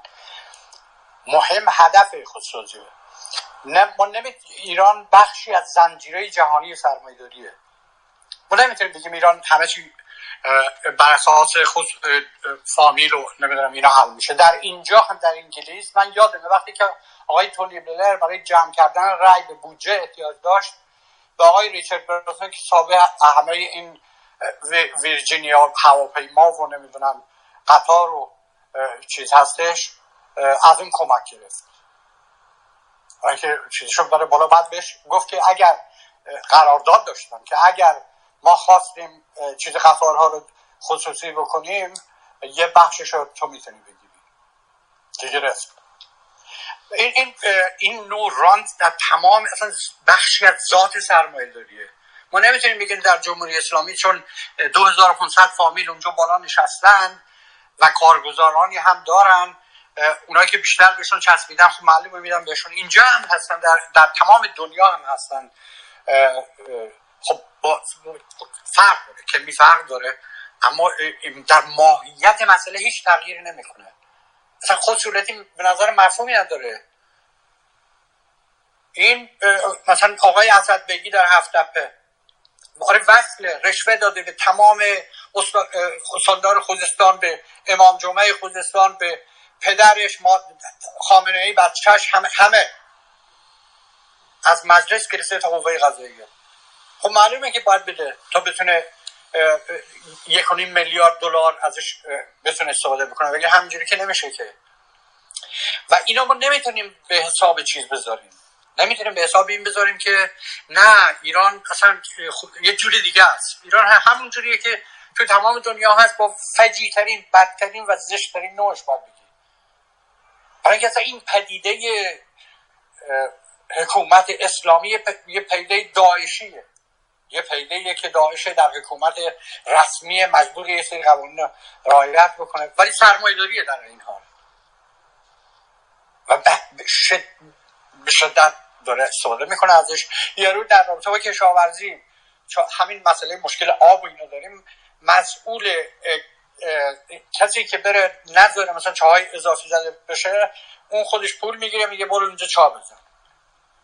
خب این رشوه هست، اینجا هم هست، ولی اینجا خیلی کمه، اینجا فوری رشوه میگیرن. نماینده‌های مجلس اینجا کانسرواتیوها در 2011 اینا رفتن در آوردن که آقا نماینده مجلس که از شهرستان یا لندن زندگی بره مجلس، یه خونه ای میتونه اجاره بکنه برای اینکه کارش راحت‌تر باشه. اون خونه رو اجاره کرده بود برای دخترش، اون یکی نمیدونم یه باقی داشته می‌خواسته چیز بکنه، هزینه‌اش نوشته به حساب مجلس، اون یکی نمیدونم.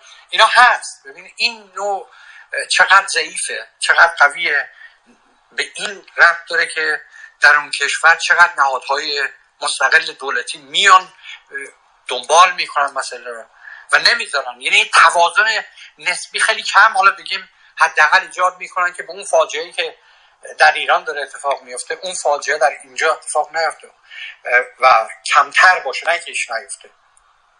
بنابراین من نمیتونم موافق باشم با نظر شما که خودسازی از عمق فاجعه. مقایسه باید بکنیم، مقایسه کنیم اینا با اون دورانی که اینجا دوران دولتی بودن، دوران دولت رفاه در انگلیس، دولت رفاه در سوئد، دولت رفاه در کشورهای دیگه. بنابراین نه اینکه دولتی شدن مشکل حل میکنه، من موافقم که برای کارگر مهم نیست صاحب کارخانه دولت باشه یا نه، از این زاویه استثمار میشه، اما از زوایای دیگه دولت مستقیما مسئول در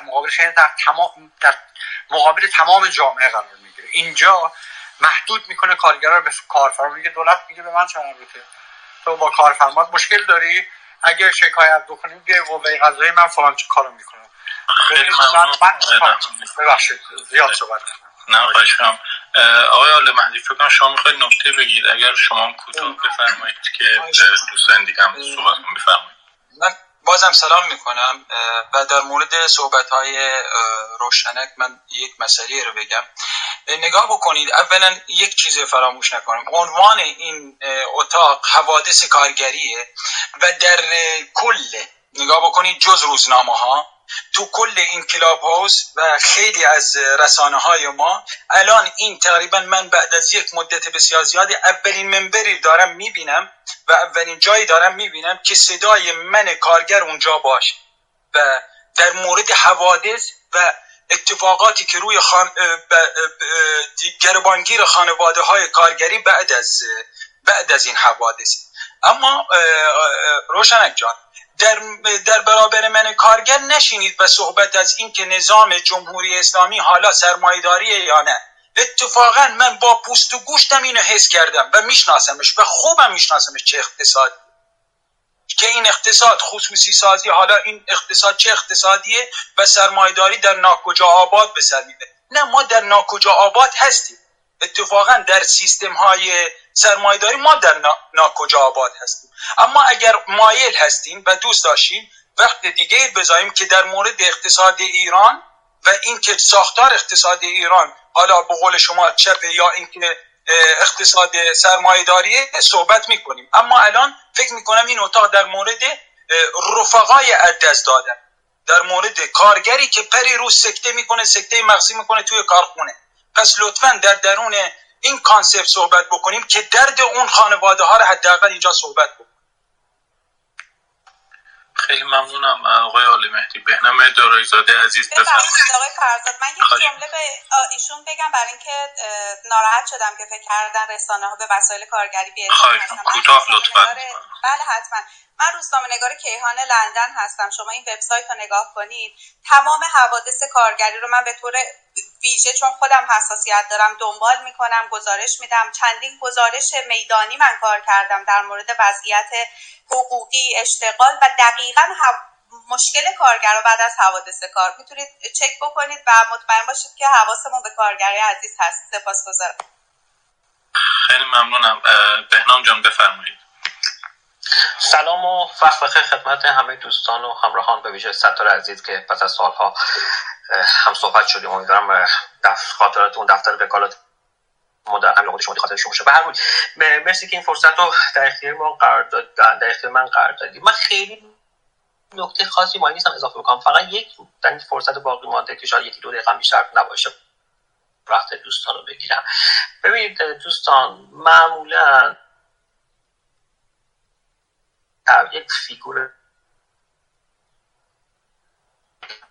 هستش که مرد میان سال مثلا آشار به دست کارگر کلاسیکی که فرضاً ممکنه در معدن باشه رو به عنوان تصویر کارگر ارائه میشه و این متاسفانه همچنان هم با بخشی از فعالین کارگری همچین تصویر رو ارائه میدن و هم خب رسانه ها. یعنی شما الان هر مطلب کارگری رو در ایران در رسانه‌های خارج از کشور، داخل کشور سرچ بکنید، عکسی که استفاده شده معمولا همچین چیزی یا نزدیک به همچین چیزی است. و خب در این میان بخش عمده‌ای از نیروی کار ایران که میتونه روزنامه‌نگار باشه، یک معلم حق تدریسی باشه، یک منشی باشه، یک تایپیست باشه، یک عکاس خبری باشه، یک پیک موتوری ساده باشه، این قضاوی فضیلت کودکان کار و غیره. یک پیک موتوری ساده رو شما در نظر بگیرید در خیابان‌های تهران الان فکر میکنم که فقط در تهران چیز نزدیک 3 میلیون خونده پیک موتور در واقع هستش و اجازه این پنجره به من درست هست. بعد از این میزان نزدیک 70-80% دارن کار پیک انجام میدن و کاری که پیک انجام میدن در اون وضعیت خب خیابان‌های آلوده تهران و پر ترافیک و پر حادثه در نظر بگیرید و حوادث حین کاری که در این قسمت هستش معمولاً نادیده گرفته میشه و اساساً گزارش نمیشه. مسائل مختلف میشه در چرایی این داستان سرش صحبت کرد، ولی دوست داشتم فقط در این جمع که حالا فرصتش فراهم شده اشاره بکنم که وقتی ما به مسائل کارگری در ایران میپردازیم، این بخش از نیروی کار ایران که بخش بسیار بزرگی هم هست، هرچند که حوادثی که ممکن حین کار برای یک منشی اتفاق بیفته با یک کارگر ساختمانی قابل مقایسه نیستش، یعنی صرفا در همین موضوع که الان داریم بحث میکنیم. اما لازمه که ما تعریفی که از خود کارگر، مسائل کارگر، وضعیت معیشتی، حقوق از دست رفتش و هزاران مسائلی که داریم صحبت میکنیم صرفا دامنه اون رو گسترده بکنیم به گونه‌ای که روزنامه‌نگارا و غیره افراد شامل همچین تعریفی از کارگر بشه. من فقط اگه اجازه داشته باشم خیلی کوتاه میگم، جاش نیست که درباره ماهیت نظام اقتصادی ایران یا جمهوری اسلامی صحبت بکنیم، اما اینکه حالا بگیم که سرمایه‌داری نیست، شما الان جایی در جهان رو پیدا نمی‌کنید که سرمایه‌داری نباشه. سرمایه‌داری بالاخره نظام تولید ثروت از طریق بهره‌کشی از نیروی کاریه که هیچ ابزاری غیر از فروش تن به تخصصش نداره. به این معنا علی یک روسپی در خیابان‌های آمستردام کارگر هست تا یک به اصطلاح دیولپری که در یک شرکت در هر جای جهان ممکنه کار بکنه یا مهندس یا هر چیز دیگه هستش. وقتی شما نیروی کارتون دارین میفروشین، کارگر هستین، اون کسی که از این داره استفاده میکنه، بهره کشی میکنه و تولید ثروت میکنه، اون کارفرمای شما هستش و این نظام اسمش نظام سرمایه‌داری است. مسلماً شما سرمایه‌داری در چین رو نمیتونید با جایی مثل جمهوری اسلامی با هزار تا گرفتاری و رانت و سرمایه‌داری از این دست مقایسه بکنید، اما در تحلیل نهایی همه اینها شما یک متر مکعب در جهان رو شما پیدا نمی‌کنید در حال حاضر نظام سرمایه‌داری نباشه. مرسی از دوستان که توجه کردید. امیدوارم که بحث‌های کارگری همچنان خیلی بیشتر از گذشته در میدیاهای ایرانی ما شاهدش باشیم. مرسی دوستان، ممنون هستم. خیلی ممنونم از شما. آقای اسدی میبینم که میکروفون میزنید، حتما الان نوبت شما هم خواهد شد. آقای فرهاد رجبلی شما هم لطفاً تو 3 دقیقه بفرمایید. سلام، من از استرالیا صحبت می‌کنم. خیلی هم دیر وقت، امید داشتم زودتر صحبت کنم. من خب اینجا الان 7 سال کارگرم، کار میکنم در یک کمپانی بزرگم کار میکنم. میتونم به عنوان یک کارگر، کارشناسای زیادی الان اینجا صحبت کردن از جمله آقای ستار که من تمام صحبتاشو کامل موافقم.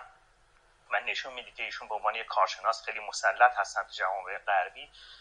الان توی کشور استرالیا که من دارم زندگی میکنم، کار میکنم، بیش از 7 سال 8 سال میبینم که اینجا نظام سرمایه‌داری خب با کارگر چه میکنه و ما چه دشواری‌هایی داریم.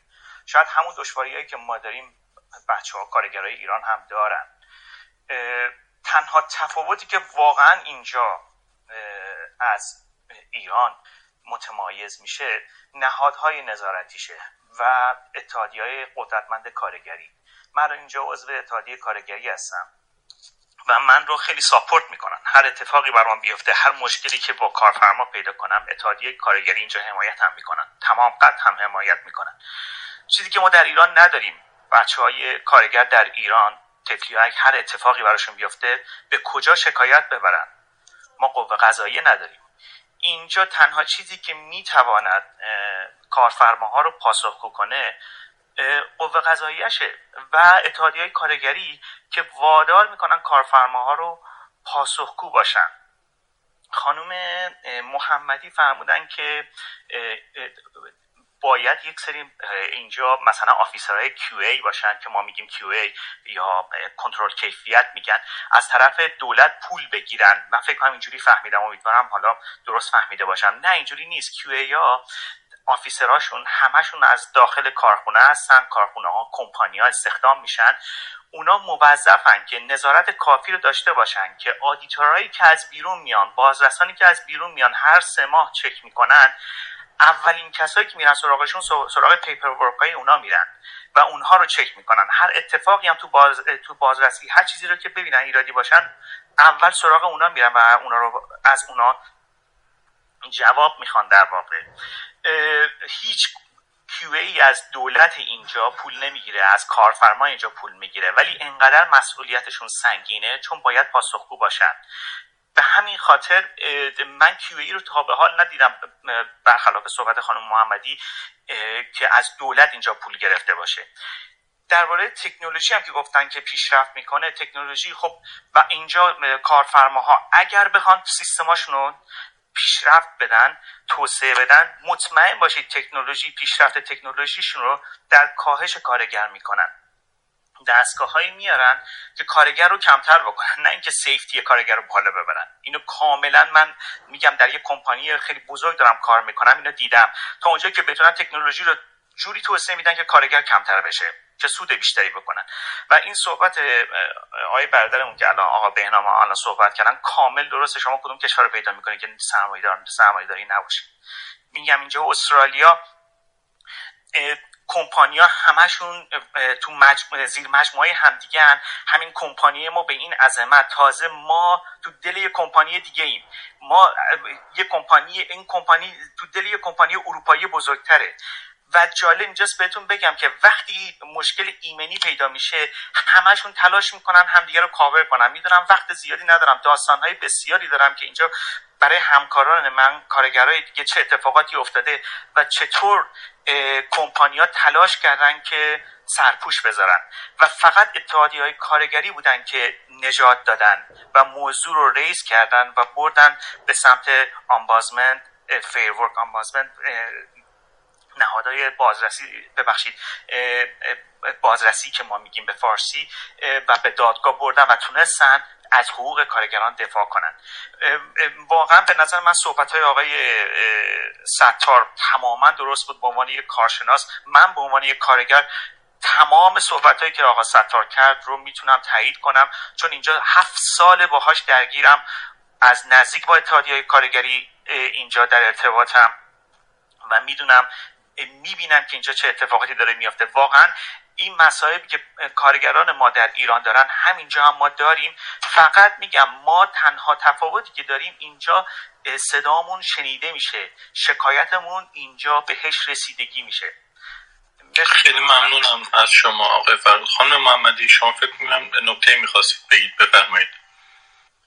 بله مرسی. من در مورد صحبت دوستمون که اینطور برداشت کرده بود و که من میگم کنترل کیفیت و اون دوستانی که از حفاظت ایمنی نظارت میکنن در واحدهای تولیدی و در دولت حقوق بگیرن، ولی در استرالیا که ایشون تشریف دارن از دولت حقوق نمیگیرن ولی به طور عالی اجرا میشه.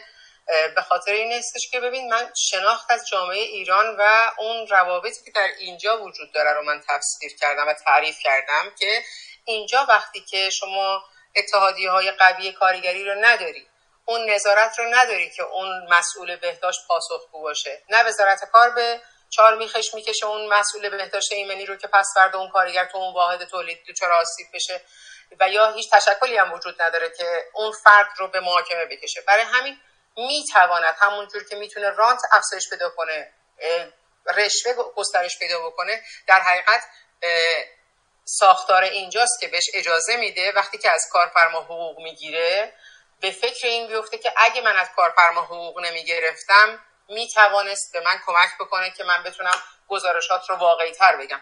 ولی در اصل همون سیستمی درسته که شما در حقیقت اونجا باهاش درگیر هستید، بتونه تشکلات قوی و اتحادیه کارگری قوی داشته باشه که بتونه هر چیزی سر جای خودش، البته در سیستم سرمایه‌داری باشه که حالا من به طور کلی در نقدش هستم. بحث دیگه که خلط مبحث احتمالاً شده بود راجع به تکنولوژی که من گفتم، من وقتی که میگم که این جامعه ایران وقتی که تمام وسایلی که تولید داره میکنه فرسوده است و طبق تکنولوژی روز دنیا پیش نمیره و این رو به عنوان یک نقص میبینم که میتونه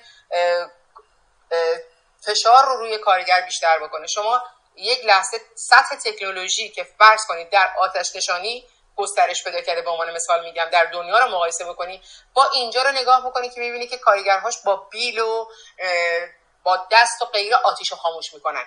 این مسلمه که دو تا سطح متفاوته. معلومه که سرمایه‌داری وقتی تکنولوژی میاره کارگر رو بیکار میکنه، این عواقبش جهانی و سراسری است. ولی در ایران ما با یک شکل ویژه‌تری روبرو هستیم که در 40 سال گذشته برای اینکه اون روابط اقتصادی رو از نظر وارد کردن تکنولوژی با دنیا برقرار نکرده، ما کلاً با وسایل عقب مونده‌ای روبرو هستیم که فشار مضاعفش رو در حقیقت کارگرها متحمل میشن. خیلی ممنونم آقای اسدی، بفرمایید صدیق زمان در اختیار شماست. آقای اسدی صدای شما نمیاد، اگر بلندتر صحبت بکنید. صدا رو داریم قربان؟ بله بفرمایید. عرض سلام دارم خدمت شما و ممنون بابت تاپیکی که انتخاب کردیم.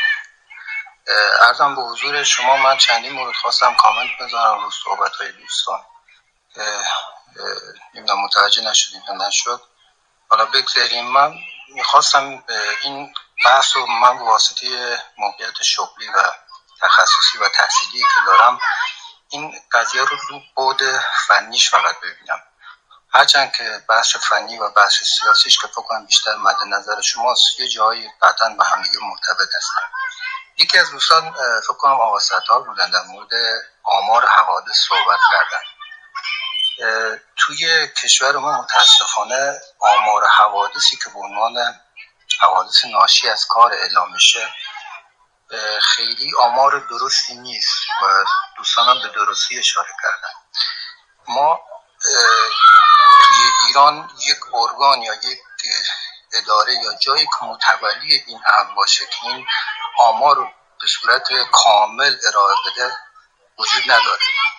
ما تنها مرکزی که الان داریم یکی از قسمت‌های اداره کاره، اونم توی استان‌ها تمام حوادثیه که کارگرانی که زیر مجموعه قانون کار هستن توی این آمار میارن، اونم اگه درست باشه، در صورتی که حجم خیلی زیاد تعداد خیلی زیادی از نیروهای کار توی کشور ما تحت پوشش این قانون نیستن. یعنی حتی خیلی راحت بدترین اتفاق هم برای یک کارگر توی یک کارخونه یا توی یک قسمتی بیفته، گزارشش بره اداره کار خیلی راحت فقط به صرف این که تحت قانون کار نیست، کارگر روزمزد بوده یا توی یک قسمت یا جایی بوده که تحت پوشش اداره کار نیست. مثلا ما توی قسمت کشاورزی ما خیلی از حوادث هستن که اصلا ثبت نمیشن، یا توی ساختمانی ما که درصد خیلی بالایی از حوادثی که ما داریم توی ایران مربوط به صنعت ساخت و ساز ماست. هیچ کدام از این حوادثی که اینجا هستن اینجا اتفاق میافتن توی بحث آمار حساب نمیشه. پس این که نکته رو من کامنتی بود که خواستم تو بحث دوستان بذارم این بود که اصلا این آماری که شما می‌بینید و مقایسه می‌کنید با کشورهای دیگه و پیشرفته خیلی به قول معروف تأسفناک‌تر و فاجعه آمیزتر از اون چیزی هست که داریم می‌بینیم. این یه نکته‌ای بود خواستم خدمت دوستان بگم. و یه نکته دیگه هم که تو صحبت یکی از دوستان بود در مورد بحث خصوصی سازی. خصوصی سازی ببخشید صدای دوروبر شما خیلی زیاده و ما اصلا متوجه نمیشیم صحبت‌های شما را. امکانش هست در جای آرومتری صحبت کنید؟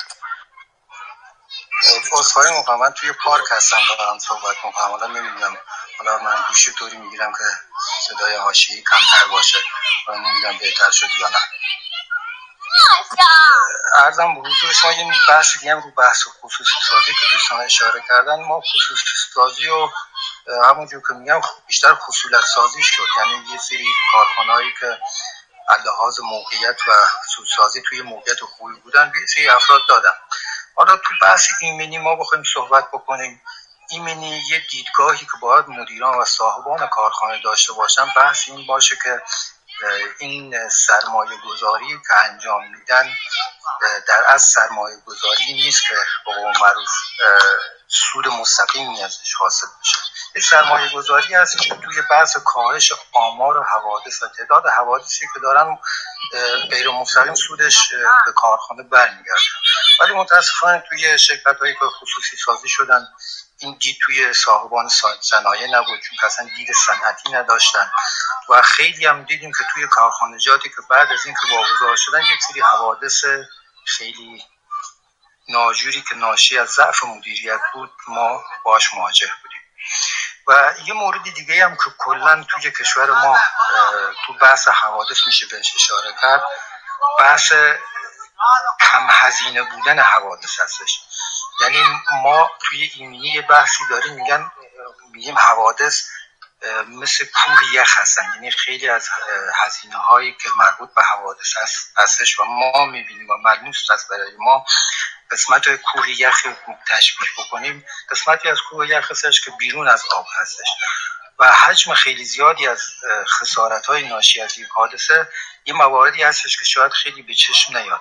این اصل کلی هستش که تو تمام دنیا به عنوان یک تشبیه برای حوادث و هزینه‌های حوادث به کار می‌رود، ولی متاسفانه توی کشور ما به خاطر اینکه حوادث اون قسمت‌های غیر ملموسش که ما توی جامعه باهاش برخورد می‌کنیم خیلی کمتر از اون چیزی هست که باید باشه معمولاً مدیران باهاش مواجه نمیشن.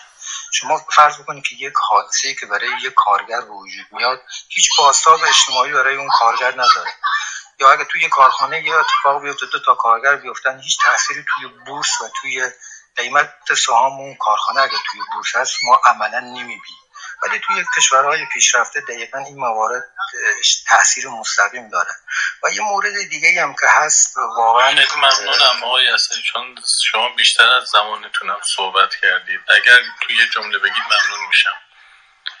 بسیار خوب ممنونم. حالا من یه مورد دیگه هم خواستم به صورت خلاصه اشاره بکنم بهش، همون بحث متولی نداشتن بحث ایمنی توی جامعه ایران و این موضوعاتی که هست که میتونه همون بحث متولیش یه قسمتش برگرد به سندیکای کارگری.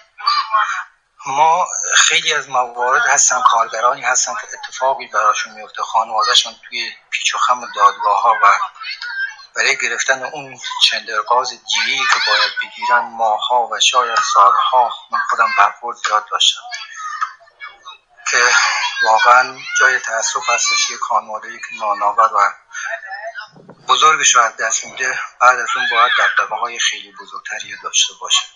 ممنونم، بازم متشکرم از موضوع. سپاسگزارم از شما، خیلی ممنون. آقای حمید بفرمایید.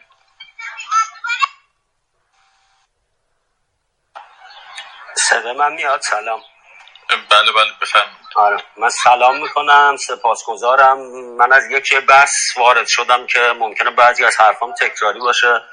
من سپاسگزارم. خیلی هم موزم واقع رحمانی در واقع ستار و فکر میکنم که اگر بخوام خیلی خلاصه بگم، از این نکته شروع بکنم که خامنه ای عملا در سخنرانی امسالش یک پیامی رو دوباره داد دیگه، در ادامه همون مقررات زدایی و فضای کسب و کار که برید مانع زدایی بکنید از تولید. و ما میدونیم که مانع زدایی از تولید یعنی برید قوانین و مقررات رو به نفع در واقع سرمایه دار، به نفع کارخونه دار اصلاح بکنید. و خب این اتفاق قبلا افتاده، میگم اگر تکراری بگین که ادامه ندم، این اتفاق قبلا افتاده بعد از ابلاغ سیاست‌های اصل 44 که بر خصوصی سازی تاکید داره و اون دوستمون معتقده که در ایران نباید از واژه خصوصی سازی استفاده کرد که اونجا از قضا خامنه ای به شدت برش تاکید داره. و اگر به خاطر داشته باشیم 1 یا 2 سال قبل در دیدار با این دانشجویان داخل گیوم عدالتخواه، اونجایی که انتقاد داشتم به خصوصی سازی به ظاهر، گفت که برید و ادامه بدید خصوصی سازی رو و خیلی دفاع سرسختانه کرد. حالا پرسش من معطوف به اینه که به ویژه خانم محمدی که خب داخل ایران هستن، میثم جان بیرونه، محمدمون بیرونیم، خانم محمدی داخل ایران وزیر ضرب، ولی تشکل کارگری خب زیر ضرب هستن، اینو هممون میدونیم. منتها احتمالاً این دستورالعمل یعنی یک تهاجم شدیدتر به همین ایمنی اندکی که کارگران دارن، حالا ایمنیه چه به لحاظ معاش، امنیت، اون در واقع قراردادهایی که دیگه چیزی ازش نمونده، و چه به لحاظ همین جانی که هر روز داره گرفته میشه.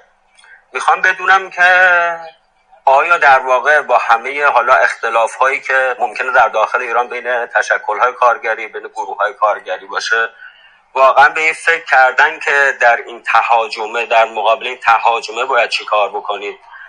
و بعد این رو ارتباط بدم با این صحبتی که حالا در حرف خیلی از دوستانم مطرح شد دیگه، جان کارگره که در ایران غمی رو بر نمی انگیزه. و خب شما میدونید اون در اون خبرهای روزمره که من جمع میزدم از اول فروردین تا 20 خرداد بالغ بر 253 تا کارگر یا بر اثر حادثه کار زخمی شدن یا کشته شدن.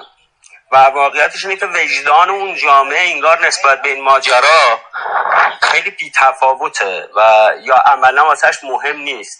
این سوال دیگه، یعنی این پیشنهاد معطوف به خارج کشور هم میشود که آیا یک کارزار دائمی که بتواند در واقع اون جان کارگر رو، اون جانی که از دست رفته رو در واقع دادخواهیش بکنه، پیگیرش باشه. ما یادمونه که معدن یورت دقیقاً 4 سال پیش همین هول و هوش دیگه در ایام انتخابات ریاست جمهوری 96 تو معدن یورت اون اتفاق افتاد و بعد این همه صدا و فلان و، ولی برای کارگران معدن یورت و خانواده اونها هیچ اتفاقی نیفتاد دیگه و اونها مجبور شدن به این که یا رضایت بدن یا نهایتاً یک مبلغ اندکی بهشون پرداخت شد.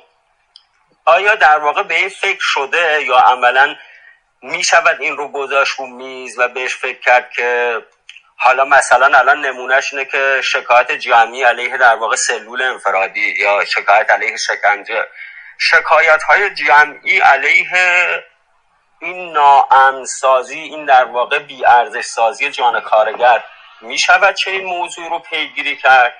این هم یک پیشنهاده. و بعد نکته آخرم تکراریه ولی آقای کمال خسروی گفتگویی داره اونجا ازش میپرسن در واقع سرمایه‌داری ایران متعارف یا غیر متعارف، میگه سرمایه‌داری در همه جا نامتعارفه و هر کجا میره تلاش میکنه در واقع بومی بشه. جمهوری اسلامی رو رویه مذهبیش رو بذارید کنار، در همه این سالها ارجاع دادن به اینکه جمهوری اسلامی اقتصاد توحیدی داره، بعد اقتصاد توحیدی رو ربط دادن به حزب توده که عملا اقتصاد توحیدی رو بنی صدر مطرح میکرد، حزب توده اصلا جای دیگری از ماجرا بود.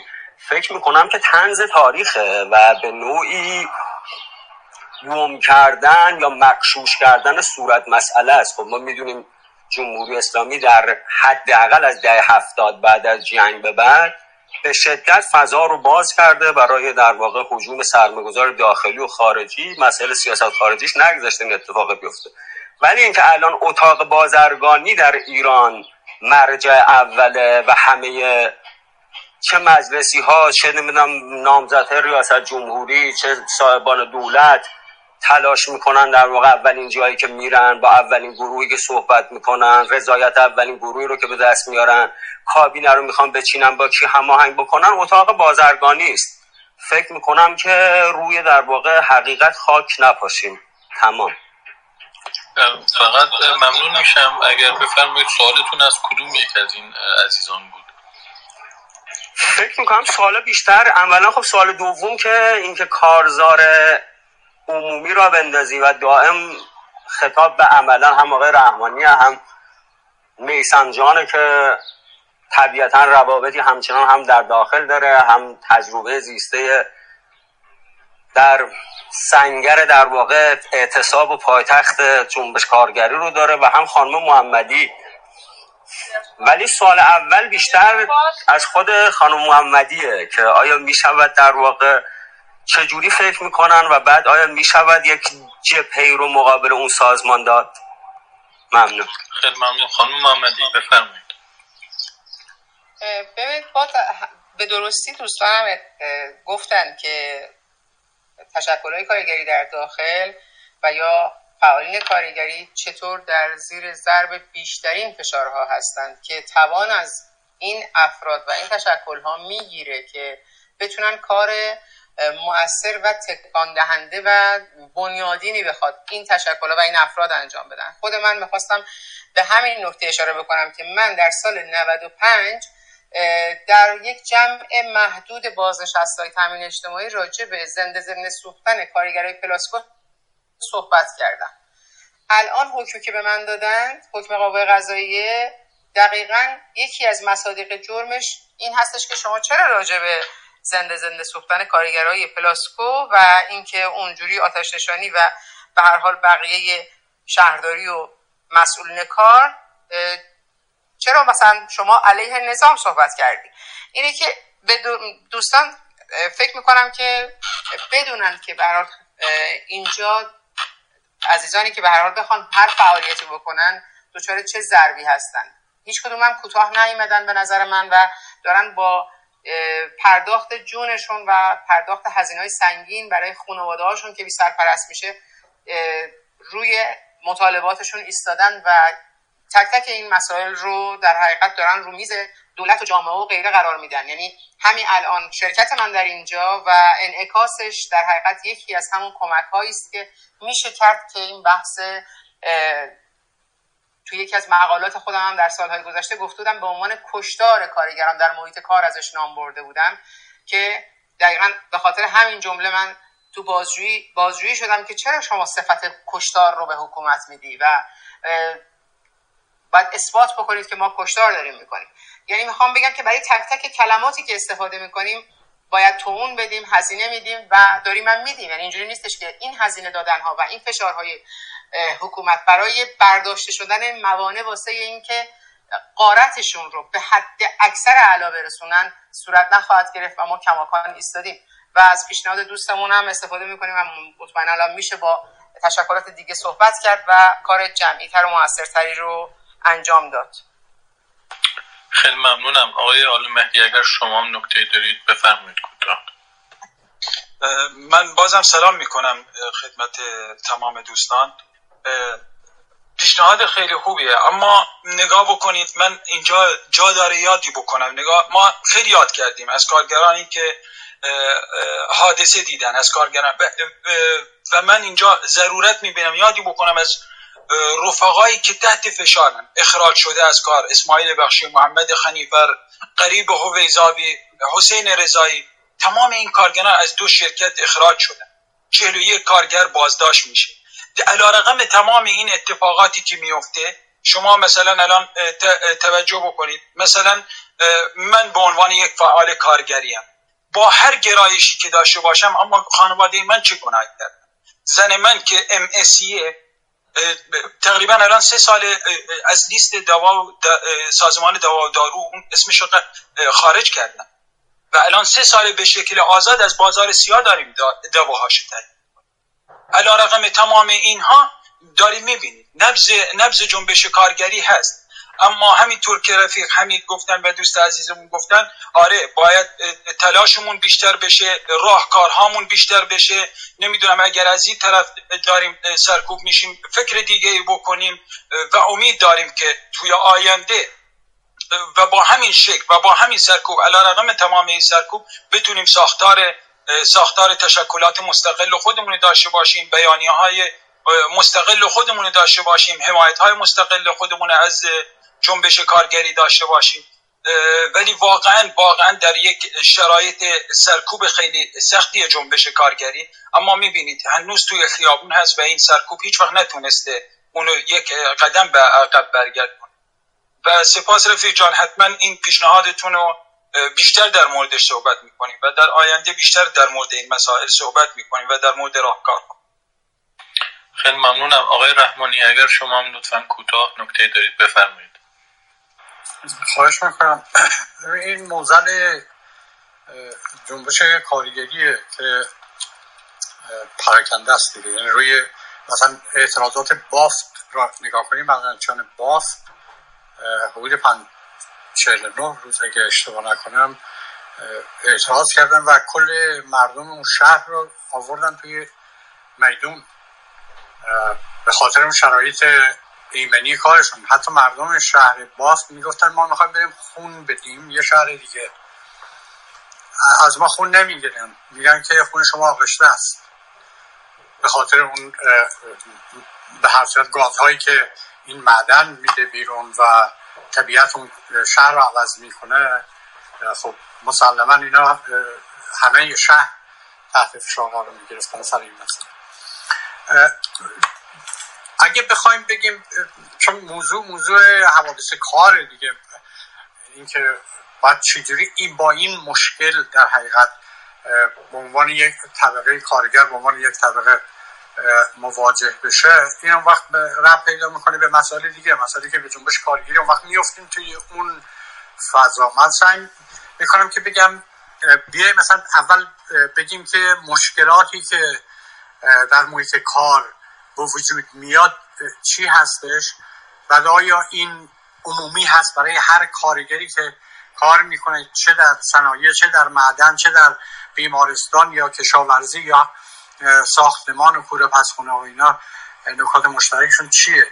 ببینید یه سری قوانینی در سطح جهانی شده. من سعی میکنم اینا رو بگم که عوامل زیان‌آور فیزیک محیطی بهش میگه محیط کار، بس سر صدا هستش. آیا مثلا کارخونه‌های ایران به این فکر کردن؟ گرما، رطوبت، سرما، ارتعاش، فشار، کمبود و افزایش فشار، روشنایی، حتی میزان نوری که واسه میشه اشعه مادون قرمز در بسیاری جاهای یا مادون برف یا اشعه یونیزون الکتریسیته یا عوامل زیان‌آور شیمیایی محیط کار مثل گازها، گرد و غبار، اسیدها، بازها، فلزات، ویروس، قارچ، انگل، اینا خیلی مهمه. یعنی اگه یه تشکل خاطر همین هم مثلا نیاز داره که تشکلات کارگری که با اینا عملا زندگی میکنن، با همین گرد و غبارها و اسیدها و گازها زندگی میکنن، تشکل داشته باشن، اینا رو فرموله بکنن و به کارفرما بقبولونن، به دولت بقبولونن که شما باید اینا رو برای ما تهیه کنید و گرنه من جان ما خب میرم تو ایران. واقعا دقت نمی کنن کارگرها، به خاطر اینکه از کار اخراج میشن، به خاطر اینکه نیاز مالی دارن، میدونن که اونجا ایمن نیست و نباید رفت، میرن.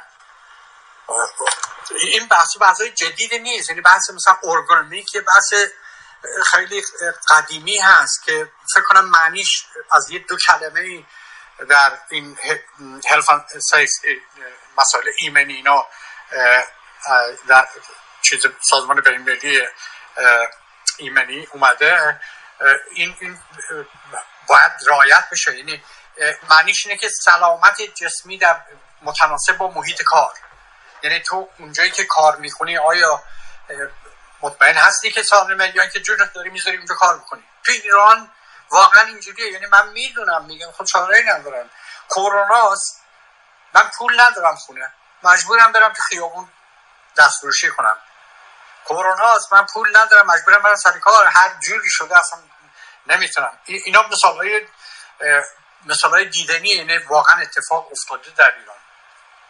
اما راهکاری که برای این هست به ربط داره به مسئله دیگه که اتفاق میفته. دستمزد به شدت زیر خط فقر باعث میشه که من برم دو جا کار کنم، خسته میشم، همون خستگی باعث میشه که من به هر صورت متوجه نشم دارم چیکار میکنم، دستمو میبرم. من تو کارخونه شیشه نشکن که ماشینای پیکان، شیشه های ماشین پیکان هواپیما اینا تولید میکرد، سال 62-34 چند سال اینجا کار میکردم، ما با کارگر صادق که شیشه های بغل پیکان رو درست میکردیم، بارها میدیدیم که شیشه اصلا قطع کرده، دستشون نصفش قطع کرده، کسی نبود که اینو میبرن بیمارستان بالاخره میومدیم میبست و دو روز دیگه این سر کاره. خب انگشت بسیاری از نار میفتاد. من میدونم اینجا چیه، ولی اصلا بحث بر اینه که تو میدیه چه کار بکنی. در اروپا سرناردینه، اولا چند هفته باید آموزش ببینید که اصلا بدونی دستگاه ها چیه، همچیه باید چیز بکنه. بعد یه مسئول ایمنی هست میاد برای توضیح میده که مثلا باید میزت اینجوری باشه، فلان به اون شکل باشه، نورت به این چیز باشه، اگه معدن باشه باز. من داشتم مال چیز انگلیس رو مطالعه میکردم اون موقع، یکی از دهه 80 که معدنچی‌ها اصلا کل دولت رو داشتن سرنگون میکردن، سر بخشی از این ایمنی کار هم بود علاوه بر دستمزدها که خانم تاچر اومد کلا اصلا معدن بست، دید که اینا دیگه خیلی مزاحمن و خیلی وضع خرابه، گفت ما میریم از لهستان زغال میخریم ارزون‌تر. یعنی از لهستان میریم زغال میخریم ارزون‌تر، به این معنیه که اونجا هیچ کدوم از این مسائل رعایت نمیشه، سطح دستمزد بسیار پایینه. اینجا خب میبندیم به کارگرا، برای هر کاری میخوام بکنم شغل دیگه بیارم. سرمایه‌داری اینه، خشن برخورد میکنه، شوخی هم نداره. باید اگه وقتم تمومه دیگه. خیلی ممنون آقای رحمانی. آقای جنت بفرمایید، 3 دقیقه زمان در اختیار شماست. آقای صادق جنت، اگر صدای من رو میشنوید میکروفونتون بسته است. بله، خیلی متشکرم که به من وقت دید. عرضم به حضورتون که من میخواستم یه سری مطالبی بگم که احتمالاً بعضی از دوستان شاید ناراحت بشه. میخواستم خواهش کنم که ما تحمل داشته باشیم، حرف مخالفم بشنویم، در موردش فکر کنیم، با هم گفتگو کنیم تا به راه حل برسیم. عرضم به حضورتون یکی از دوستان فرمودن که در تاپیک صحبت کنیم. خب به اصطلاح حوادث کار جان کارگران ارزش داره که مسلماً داره، شکی درش نیست. خب دوستان که صحبت کردن، مهمانان محترم مسائل زیادی را عنوان کردن. یکیش خصوصی سازی و تبدیل نیروز که این باعث میشه که در واقع استرس ایجاد بشه و مسائلی که باعث میشه که حوادث کارگری افزایش پیدا کنه. من میخواستم به این دوستان یادآوری کنم که خصوصی سازی و تعدیل نیرو اگه صورت نگیره، هزینه تولید کالا افزایش پیدا میکنه. یعنی کالا، یک واحد کالا را که فرض بکنید که یک کارگر باید انجام بده، با 0 کارگر انجام بده، قیمت کالا به این دلیل افزایش پیدا میکنه و در نتیجه تورم ایجاد میشه و این تورم خود همین کارگرها بیشترین هزینه‌اش رو باید بدن.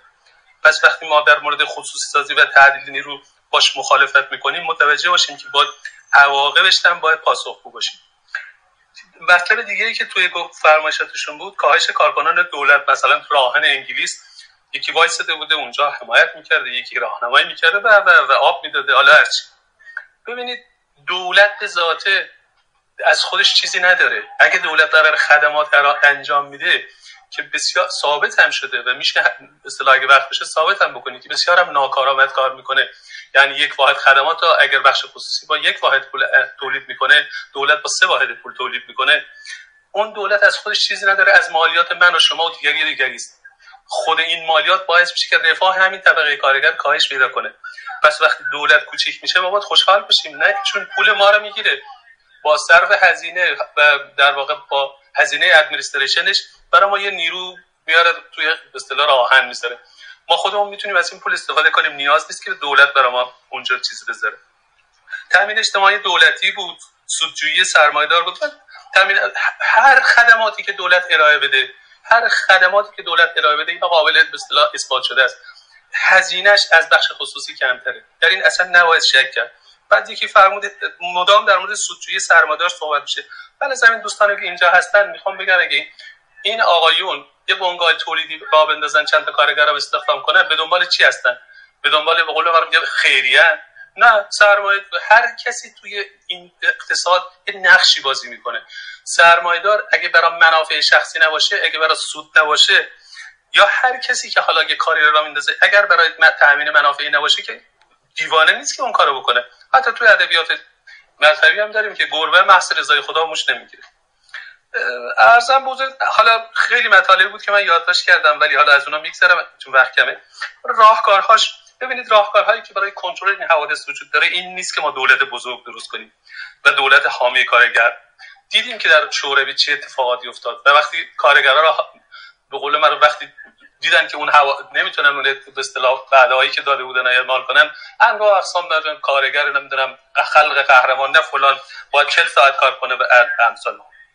راهکارش اینه که ما نیروی کارمون رو آموزش عمومی و تخصصی میدیم، یعنی بچه‌های ما از کوچیکی آموزش ببینن و در رشته‌های تخصصی کار بکنن تا قدرت چانه‌زنیشون با کسی که می‌خواد اون رو استخدام کنه کارفرما افزایش پیدا کنه و بتونن حقوق بیشتری بگیرن. کمک کنیم به افزایش سرمایه‌گذاری.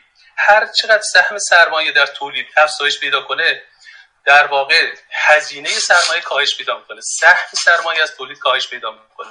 وقتی نرخ بهره تو کشورهای توسعه یافته مثل کانادا یا مثلا آلمان به صفر میرسه یعنی داره سهم سرمایه صفر میشه. پس اینکه ما همش به دنبال این باشیم که با سرمایه و سرمایه‌گذار بجنگیم، به جز اینکه شرایط رو بهتر می‌کنیم بهتر نخواهیم کرد. راه دیگه‌اش توانمندسازی و بهبود تخصص نیروکار و افزایش سهمش در تولیده. برای اینکه این حوادث اتفاق نیفتد مأمور بخوایم بذاریم حالا اینا حقوقش دولت بده، حقوقش خود کارگر بده یا هر کسی دیگه، باید قوانین جهت کنترل و محدود کردن سهل‌انگاری کارفرما ایجاد بشه. یعنی کارفرما اگر قوانین باشد که اگر کارفرما در تأمین شرایط مناسب کار سهل‌انگاری کرده مجازات بشه، این بسیار کار آمده. ببینید من خودم تجربه کانادا رو دارم، شاید در عرض 2 سال ما یه مأمورم ندیدیم که بیاد جایی رو کنترل کنه، ولی سرمایه‌دار یا کارفرما کوچکترین مسئله رو ازش نمیگذشت. چرا؟ چون میدونست که اگه کوچکترین اتفاق بیفته یه هزینه گزافی باید بده. راهکار اینه با بگیر و ببند و مأمور اضافه کردن و نمیدونم اینا مشکل حل نخواهد شد. عرضم به حضورتون که دوستمون فرمودن در انگلیس رفاه خیلی بهتری نسبت به جای دیگه وجود داره. اونجا چون به اصطلاح موانع تولید رفع شده و حالا تولید سرانه افزایش پیدا کرده، خب امکان این هست که به اصطلاح رفاه بیشتری هم برای کارگران تضمین بشه. متاسفانه فعالین کارگری ما هنوز در قرن 18 موندن، هنوز حرفای مارکس میزنن، چیزی که ما دیدیم فاجعه آفرید در دنیا. ما الان تو قرن 21 در آغاز انقلاب دیجیتالیم. این که شما بیایید باز دوباره حرفای مارکس رو تکرار کنید واقعا تأسف باره. ما دیگه باید از اون مسائل بگذریم، باید فعالین کارگری ما رشد کنن، همگام بشن با در واقع شرایط روز جهان. الان ما در آستانه یک انقلاب دیجیتال ممنونم از شما آقای جنت. بفرمایید ممنون میشم. بله تموم شد دیگه. من میخوام بگم که ما در آستانه انقلاب دیجیتالیم. این انقلاب دیجیتال به کوچک شدن حجم نیروی کار در بنگاه‌های بزرگ می‌انجامد. دیگه پس از انقلاب در واقع همه‌گیر شدن انقلاب دیجیتال همه کارفرمای خودشون هستن، مثل اوبر، مثل نمیدونم آمازون و پس حرفم این بود و ببخشید اگه باعث شد که بعضی‌ها برنجن. من اگه سوالی داشتم طبیعتاً اینجا همه صدا شنیده میشه، اما تفکر یا ایده‌ای از دیدگاه ما تأسف‌بار نیست و طبیعتاً شما میتونید مخالف گیده باشید، اما ما شخصاً هیچ تفکری را حتی تفکر شما که این صحبت‌ها رو الان اینجا کردیم ما تأسف‌بار نمیدونیم. به هر حال باید به همه اونها من فکر می‌کنم اجازه ارائه داده بشه. آقای آل مهدی اگر شما صحبتی دارید بفرمایید کوتاه. یه جمله این که هنوز ما حرفای مارکس رو تکرار بکنیم تأسف‌بار نیست به نظرتون؟ به هر حال نخیر ممکنه گروه باور بشید. نکته‌ای رو بگم. بفرمایید آقای آل مهدی. سلام، وقت همه بخیر. باز هم من پیشنهاد میدم نگاه بکنید، من از کسی ناراحت نمیشم و اگر صدای من بالاست، 11 سال توی یک محیط کاری کار کردم که همیشه صدا توش بالا بوده و عادت کردیم که همیشه با سر صدا صحبت بکنیم. پس اگر ولوم صدای من بالاست از ناراحتی نیست، نه اتفاقا من خیلی هم دوست دارم که در مورد این مسائل خیلی رک صحبت بکنیم. و اما در مورد من چیزی که برای من تعجب انگیزه این نیست که ما بریم چرا مارکس دهه نمیدونم اندیستالو بخونیم، نه، برای من تعجب اینجاست که اشخاصی که اقتصاد میخونن چطور میان در برابر این نوع سرمایه‌داری یا این نوع اقتصاد میان در پیکر یک حامی یا در پیکر یک اینکه ما داریم بد میریم و این. اما من پیشنهاد میکنم اتفاقا مزد و تورم، مقاله آقای کمال خسروی رو یه بار مطالعه بکنید، خوبه. اما در مورد مسئله سرمایه‌داری و اینکه در مورد مسئله کار و مسئله کارخانه ها و تولید و اینکه سرمایه‌دار چه انتظار ازش داریم، انتظاری ازش نداریم، اما نه با شکل تبهش، نه به انسان رحم میکنه و نه به محیط زیست. من الان یه خود از وقتتون میگم، میخوام یک مسئله رو توضیح.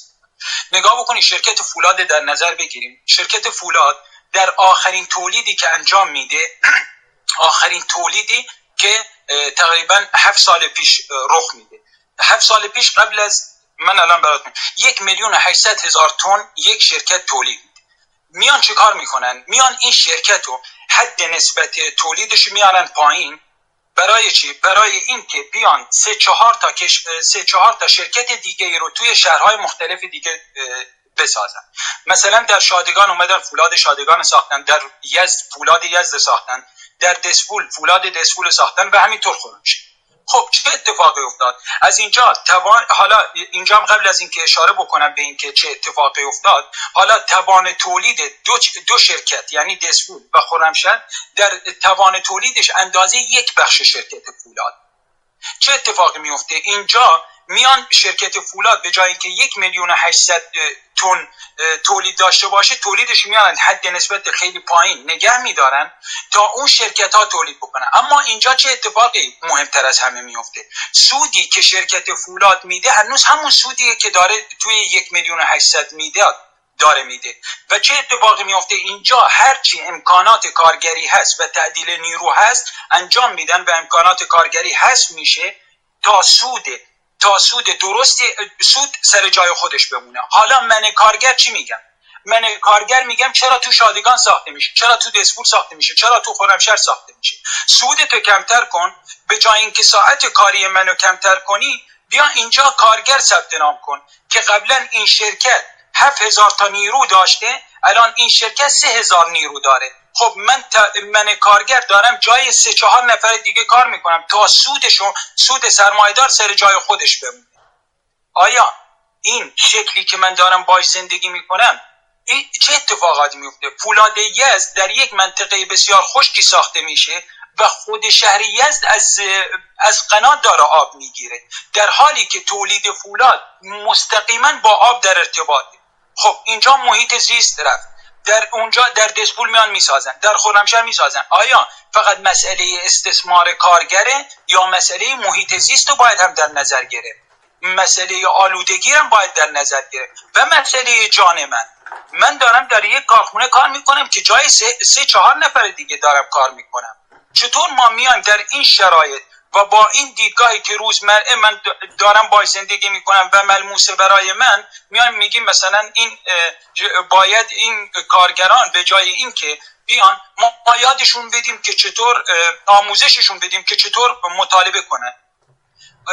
دوست عزیز، در نظام ایران و با این نظام اقتصادی ایرانی که موجود هست، اصلا من کارگر آموزش دیده هم باشم، آگاه هم باشم، در برابر یک توحشی ایستادم که همیشه من سرکوب میکنه و با این ساختار سرمایه. نه محیط زیست مهمه. میان سدهای عدیده میسازن. سدهای عدیده رو برای چی ساختن؟ این همه سد رو برای چی ساختن؟ برای تولید برقه؟ نه، برای این که هورها خوش بشن، کارخونه های نفت اونجا ساخته بشه، انسان های بومی مهاجرت میکنن، میشن کجا؟ میشن حاشیه نشین های شهر. حاشیه نشین‌های شهر که شدن امکانات لازم ندارن، حالا خود اینها انسان‌های آسیب پذیر میشن. آیا این همه دغدغه من کارگر نیست؟ چرا من در مورد این اقتصاد باید در مورد این نوع و این شکل اقتصاد اصلا آموزش ببینم؟ این نوع همش از سر تا پاش اشتباهه، از سر تا پاش داره با روزمره من در ارتباطه، با کشتار تدریجی من در ارتباطه که الان وقتی من صحبت میکنم فکر میکنید عصبی دارم صحبت میکنم. نه رفیق، نه دوست عزیز، من عصبی نیستم. من جایی کار کردم که رفیق یک متری من باید من داد بزنم تا اون صدای من بشنم.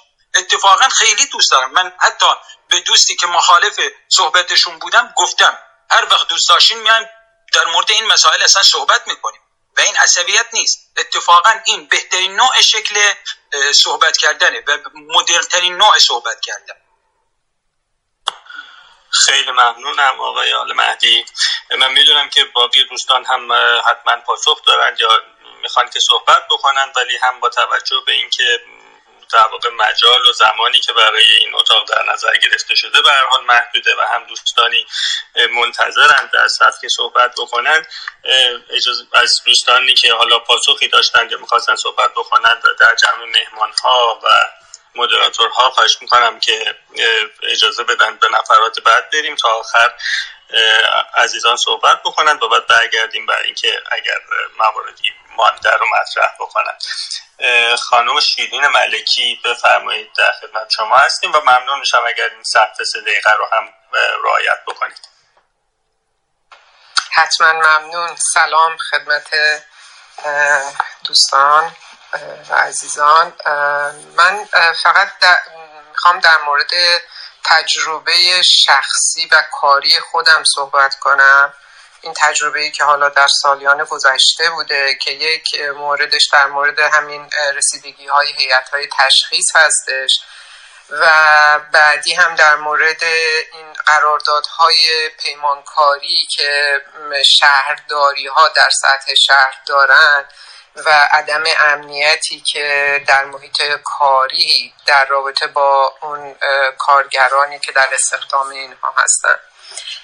یکی در مورد هیئت‌های تشخیص اینه که واقعا این نماینده، یعنی بیشتر در پرونده‌هایی که من عهده‌دارش بودم نمایندگان کارگری در بیشتر جلسات شرکت نمی کردند و این مجبور می شدند که این هر دفعه این جلسات تمدید بشه و در این تمدید جلسات معمولاً خیلی از موارد به محاق می رفت که کارگران واقعا نمی تونستند.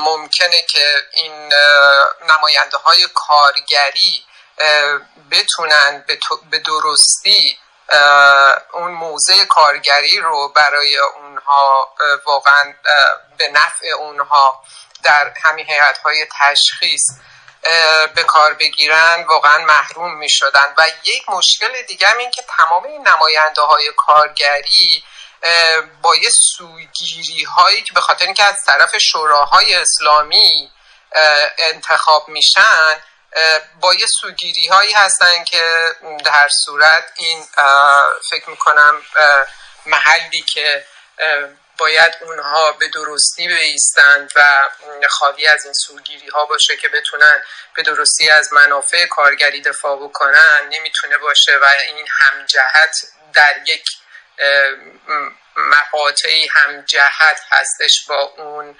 منافع کارفرما. و یکی هم همین پیمانکارانی که در این مناقصه های شهرداری ها در سطح شهر این قراردادهای پیمانی رو میگیرن و هیچ گونه نظارتی، چون به خاطر اینکه قرارداد کار شامل اون پیمانکار و کارفرما میشه که در اون مناقصه ها این پروژه ها رو به اینها واگذار کردن و اینها بسیار پرونده بوده من در این موارد برای کارگرانی که اینها استخدام میکنن هیچ گونه نظارتی پیمانی هستن و فقط به خاطر اینکه زمان در این پروژه های پیمانی بسیار مهمه دیگه، اینها نتیجه کار براشون مهمه و از نظر ابزار محیطی که اینها استقرار پیدا میکنن و خیلی از مرگ ها و صدمات کاری بوده، صدمات بدنی فیزیکی بسیار شدید بوده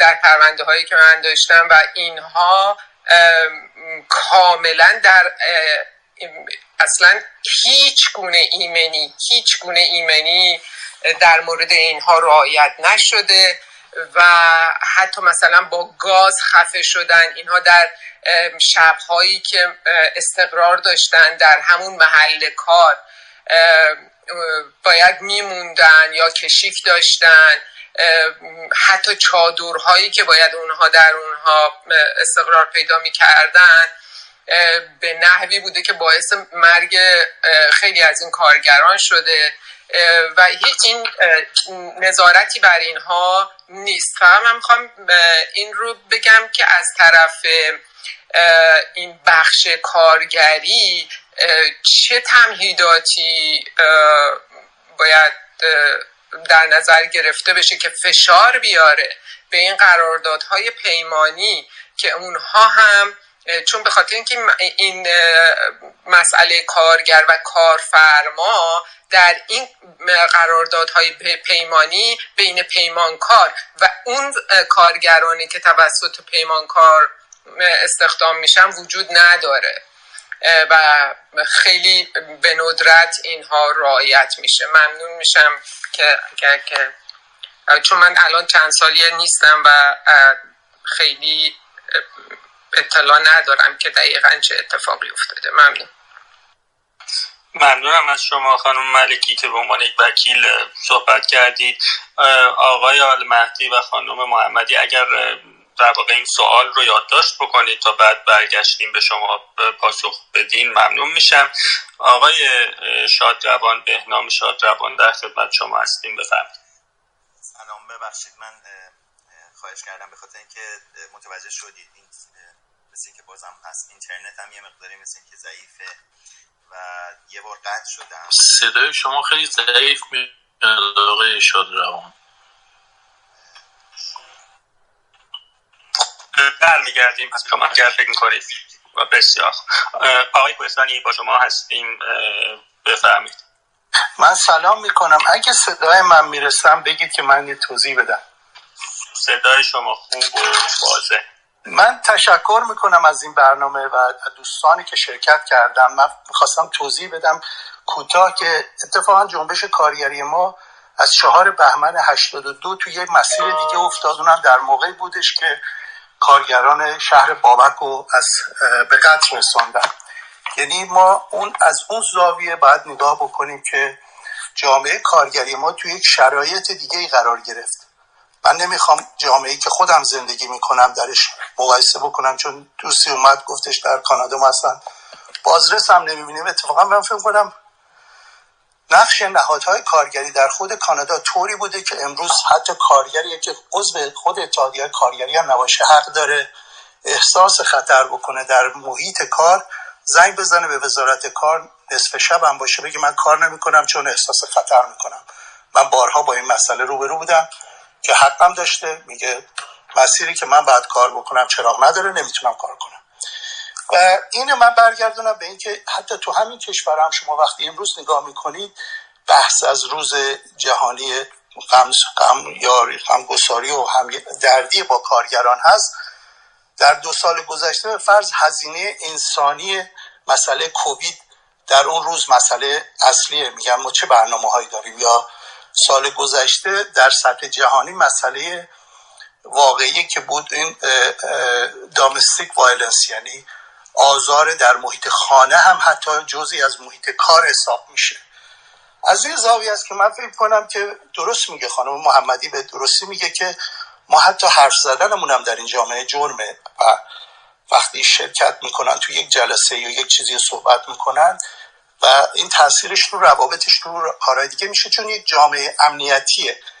من میفهمم که به فرض خانم آستراکی میخواد بگه این حتی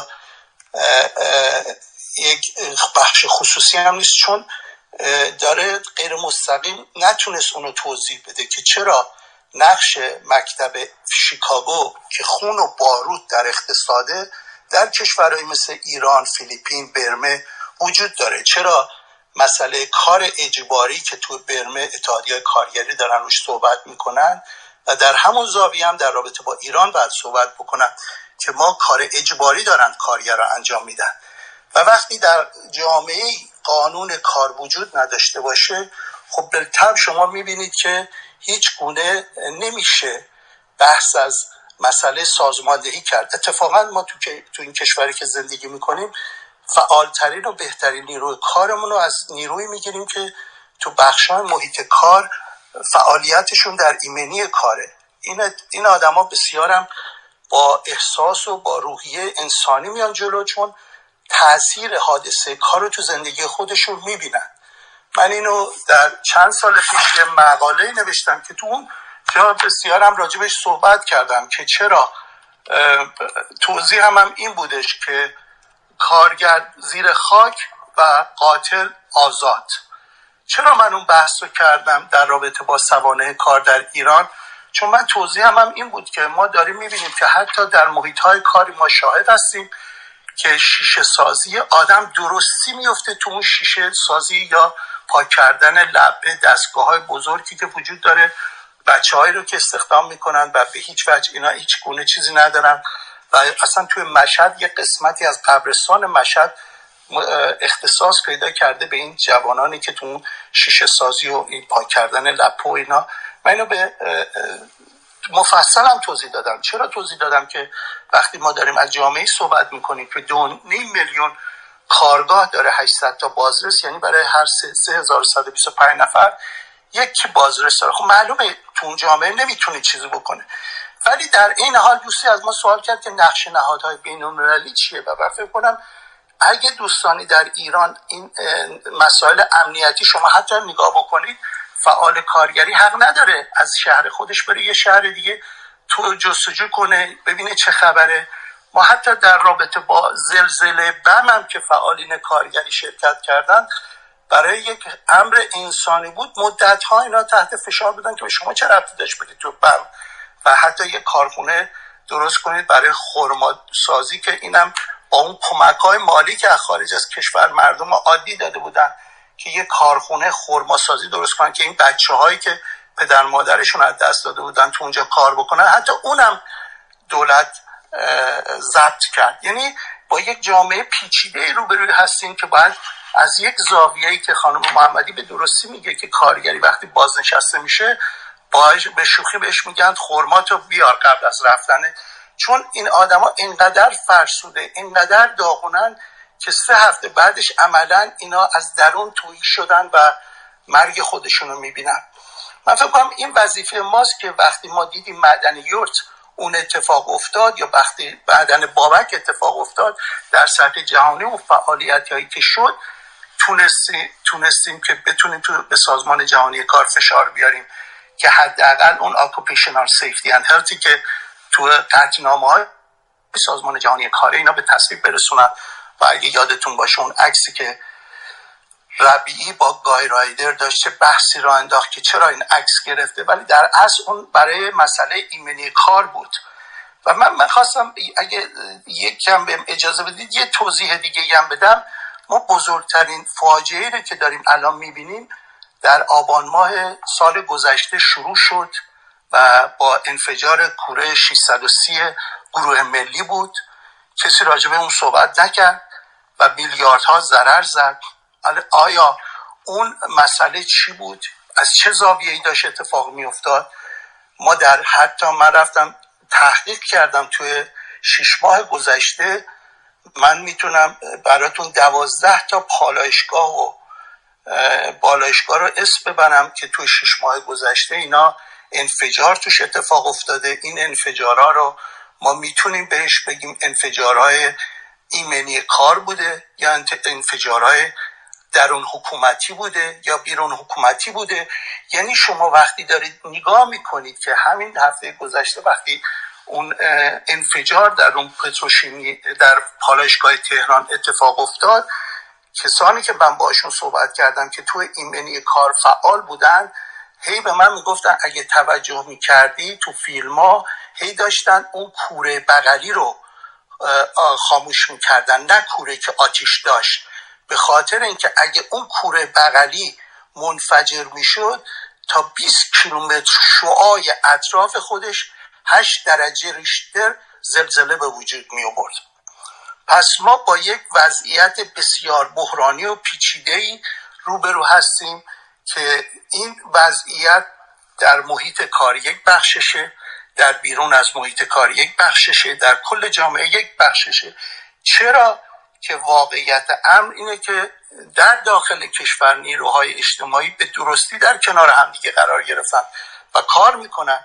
این وظیفه نیروهای خارج از کشوره که ببینن تقدم و تأخر چیه و چه چیزی الان در رأس کار قرار گرفته، چون مطمئنا ما باید آمادگی رو داشته باشیم که بعد از هفته آینده ما با یک دوران جدید روبرو هستیم که این دوران هم میتونه فرصت باشه، هم میتونه تهدید باشه. تهدید از یک زاویه که با یک نیروی امنیتی دهه 60 روبرویم، فرصت از این زاویه است که این باید برای خودش یه چیزی به وجود بیاره که نشون بده که این دهه 60 نیست.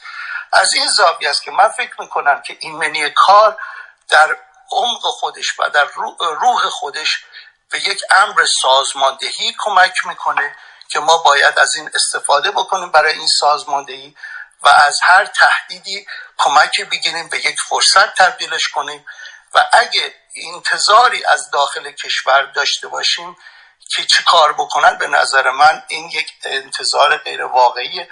ولی این وظیفه ماست که در داخل خارج از کشور تمامی این اشکالاتی رو که به وجود میاد با سند و با مدرک و به درستی نشون بدیم که این اقتصاد شیکاگویی چرا بدترش داره میکنه و به یک فاجعه انسانی داره تبدیل میشه.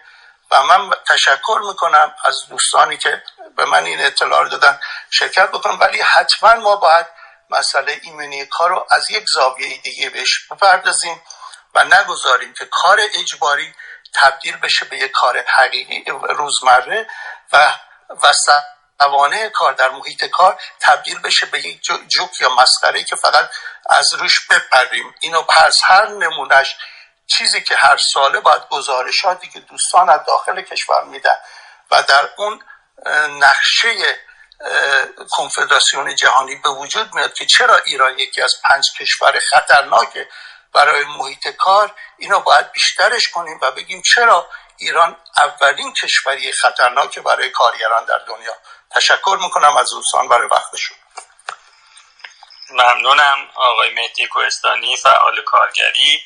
ما صحبت‌های رضا پاوان، اگر اشتباه پیام و بهنام رو هم میشنویم و بعد برمیگردیم به مهمانان و مدریتورها برای صحبت نهایی. من نمیدونم بهنام آیا مشکلش برطرف شد که صحبت بکنه الان؟ سلام، صدای من رو دارید؟ کمی ضعیف ولی قابل شنیدن. بلندتر صحبت کنم، مثل اینکه یه مقدار اینترنت من مشکل داره. عذر میخوام، اگر مشکل داشت بفرمایید که قطع میکنم. بفرمایید. خواهش میکنم. من اولا سلام، احترام، تواضع به ویژه خدمت فعالان کارگری، کارگرانی که تو جمع هستند و سایر دوستان. من خیلی لذت بردم، استفاده کردم از صحبت‌های دوستان.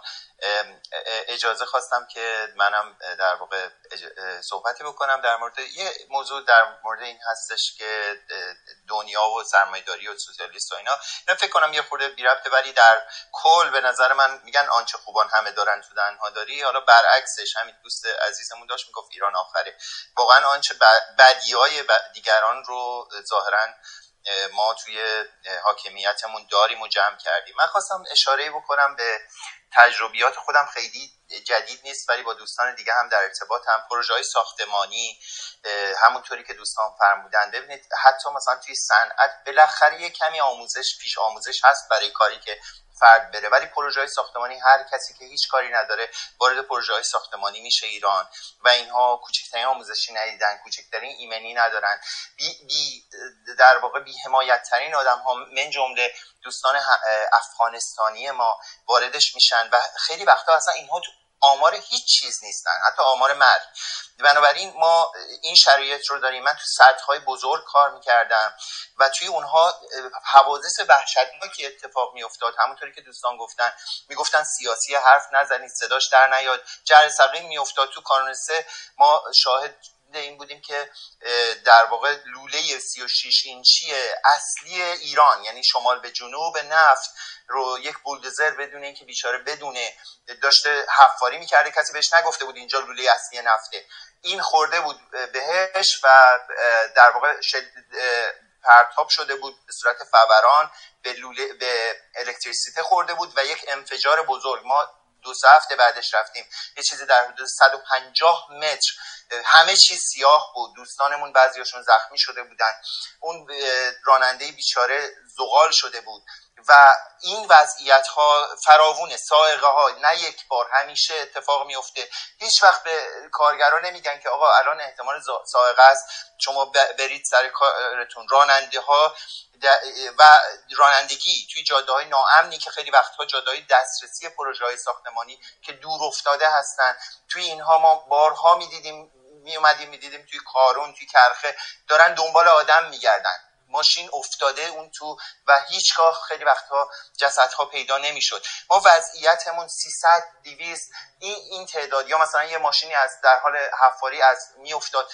فراوون این چیزها، 200-300 کشته برای یک پروژه ساده ساختمانی که فقط میشد در واقع کنترل های ایمنی رو براش انجام داد، در واقع وجود داشت. من دوست دارم فقط به راهکارهایی که به نظرم میاد بگم. اولیش همینطوری که دوستان گفتن، اتحادیه ها. فکر می‌کنم آقای رحمانی اشاره کردن، ما اتحادیه‌هامون متاسفانه نمیتونن با هم متحد باشن. توی کشورهایی مثل دوستان اشاره کردن کانادا و سایر کشورها، اینا همه با هم متحدن. اگه یکی اعتصاب می‌کنه بقیه همه با هم هستن. توی ایران میخوان جلوی این چیزها رو بگیرن، ولی اتحاد شدن اتحادیه‌ها خیلی میتونه کمک کنه. ما آموزش برامون خیلی اهمیت داره. من یه پیشنهاد دارم دوستان روش، اگر این کار انجام نمیشه، رسانه‌های کارگری ما شروع بکنن به ضبط، شروع بکنن به، اگر نیست، آموزش، و این آموزش ها رو در اختیار کارگران اون صنعت مربوطه بگذارن. چون نمیشه به امید در واقع اون سیستم نشست. همون بحثایی که یه اشاراتی آقای رحمانی داشتن فکر میکنم، این دانستن ها برای همه مهمه. تو دنیا همونطوری که میدونید بدون گواهینامه وارد نمیشن. توی کانادا من برای یک پروژه میخواستم وارد بشم، ربطی نداره شما مدرک چیه. میگفتن اگه این تعداد در واقع این ساعت در واقع کلاس ایمنی رو نری، حق نداری وارد پروژه بشی. یعنی اینقدر حتی مثلا میگفتن وزیر، وکیل، هر کی میخواد بیاد ما راه نمیدیم، چون این پروژه ایمنی هستش و ایمنی داره. بحثای دیگه که میشه کرد، لایه‌های در واقع نه تنها اتحادیه، بلکه در واقع اتحادیه‌های صنفی. نه تنها اتحادیه‌های صنفی کارگری به صورت، مثلا فرض کنیم ما نظام مهندسی داریم، آیا ما یه چیزی مثل نظام ایمنی میتونیم داشته باشیم و یا مرتبط با اون که متخصصان ایمنی ما در واقع بتونن توش کار بکنن. و آموزش برای تکنولوژی دوستی اشاره کردن. ببینید ما درسته که داره به سمت تکنولوژی میره، ولی باید یه فکری کرد که آدم‌ها آموزش اون تکنولوژی‌های جدید رو هم ببینن و برای آینده در واقع کار بکنن.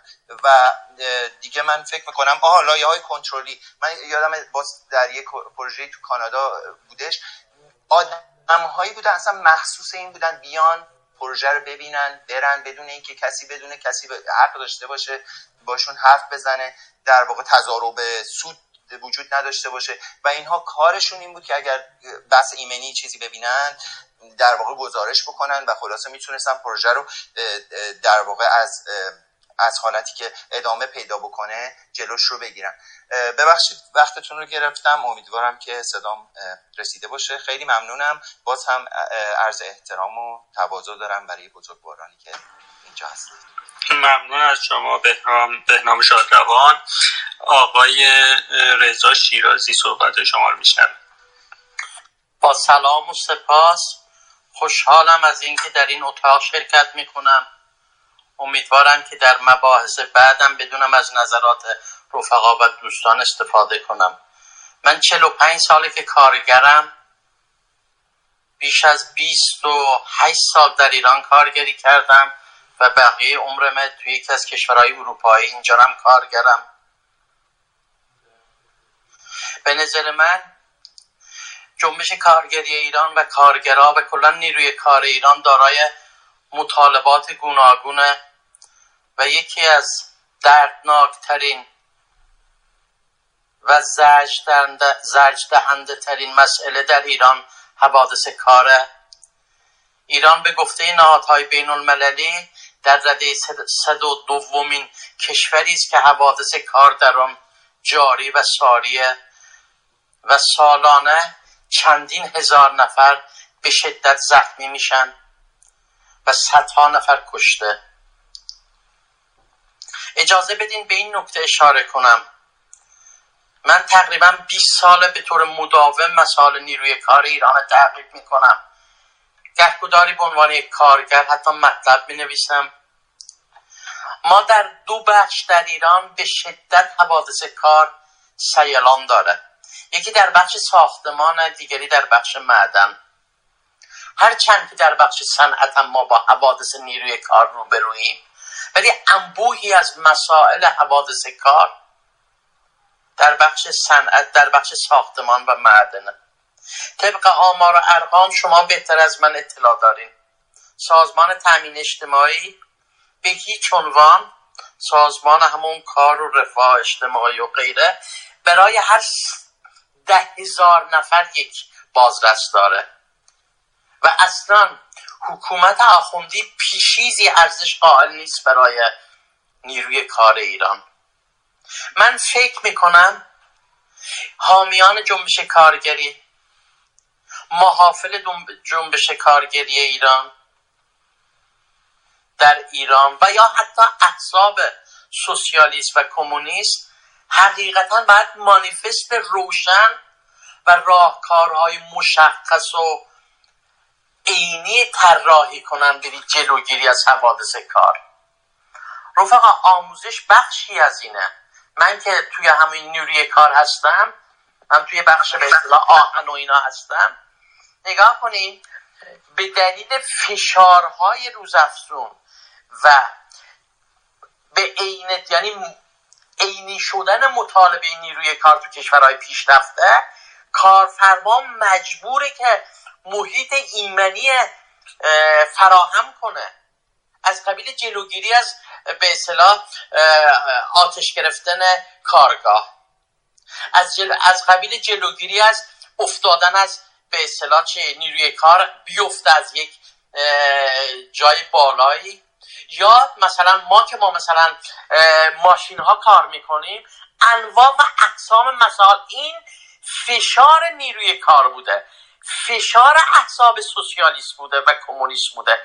فکر نکنیم که سرمایه‌داری حتی تو این کشورها به راحتی این مسائل دو دستی تقدیم نکرده، پشتش فشار نیروی کار بوده.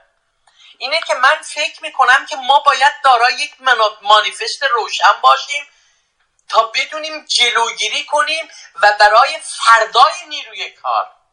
نگاه کنین، امنیت جانی به نظر من به مثابه امنیت کار نیروی کار در ایرانه. اینه که ما از تجاربمون باید استفاده کنیم، به ویژه محافل و احزابی که گرایش به جنبش کارگری ایران دارن باید روی زمین حرکت بکنن. واقعا برای جلوگیری از این مسئله چه باید کرد؟ راهکارها باید کاملا روشن باشه. تو کشورهای پیشرفته مرحله به مرحله به این مدارج رسیدن. مثلا شما نگاه کنید تو هر جایی که اینا چه پل بخوان ایجاد کنن، چه در رابطه با صنعت راه ساختمون، من به عینه مشاهده کردم که واقعا پیشگیرانه برخورد میکنن و کارفرما باید تقبل کنه اون هزینه رو. من به خوبی به خاطر دارم یکی از کارگرها افتاد از چندین متر و ماها اینا به دادگاه اصلا کشیده شد کار و غرامت خیلی سنگینی اون کارگاهی که من کار میکردم میبایست میداد با اون کارگر و سندیکا پشت این مسئله بود. و ما سوال اصلی اینه، نگاه کنین، این صحبت ما با این جمله تموم میکنم، چگونه ما میدونیم نیروی کار در ایران به این مسئله حساس کنیم. الان فعالین کارگری در ایران به این مسئله حساسن، خود نیروی کار به این مسئله حساس نیست. نیروی کار الان مسئلهش حقوقهای معوقن، مسئله اینه که اخراجش نکنن.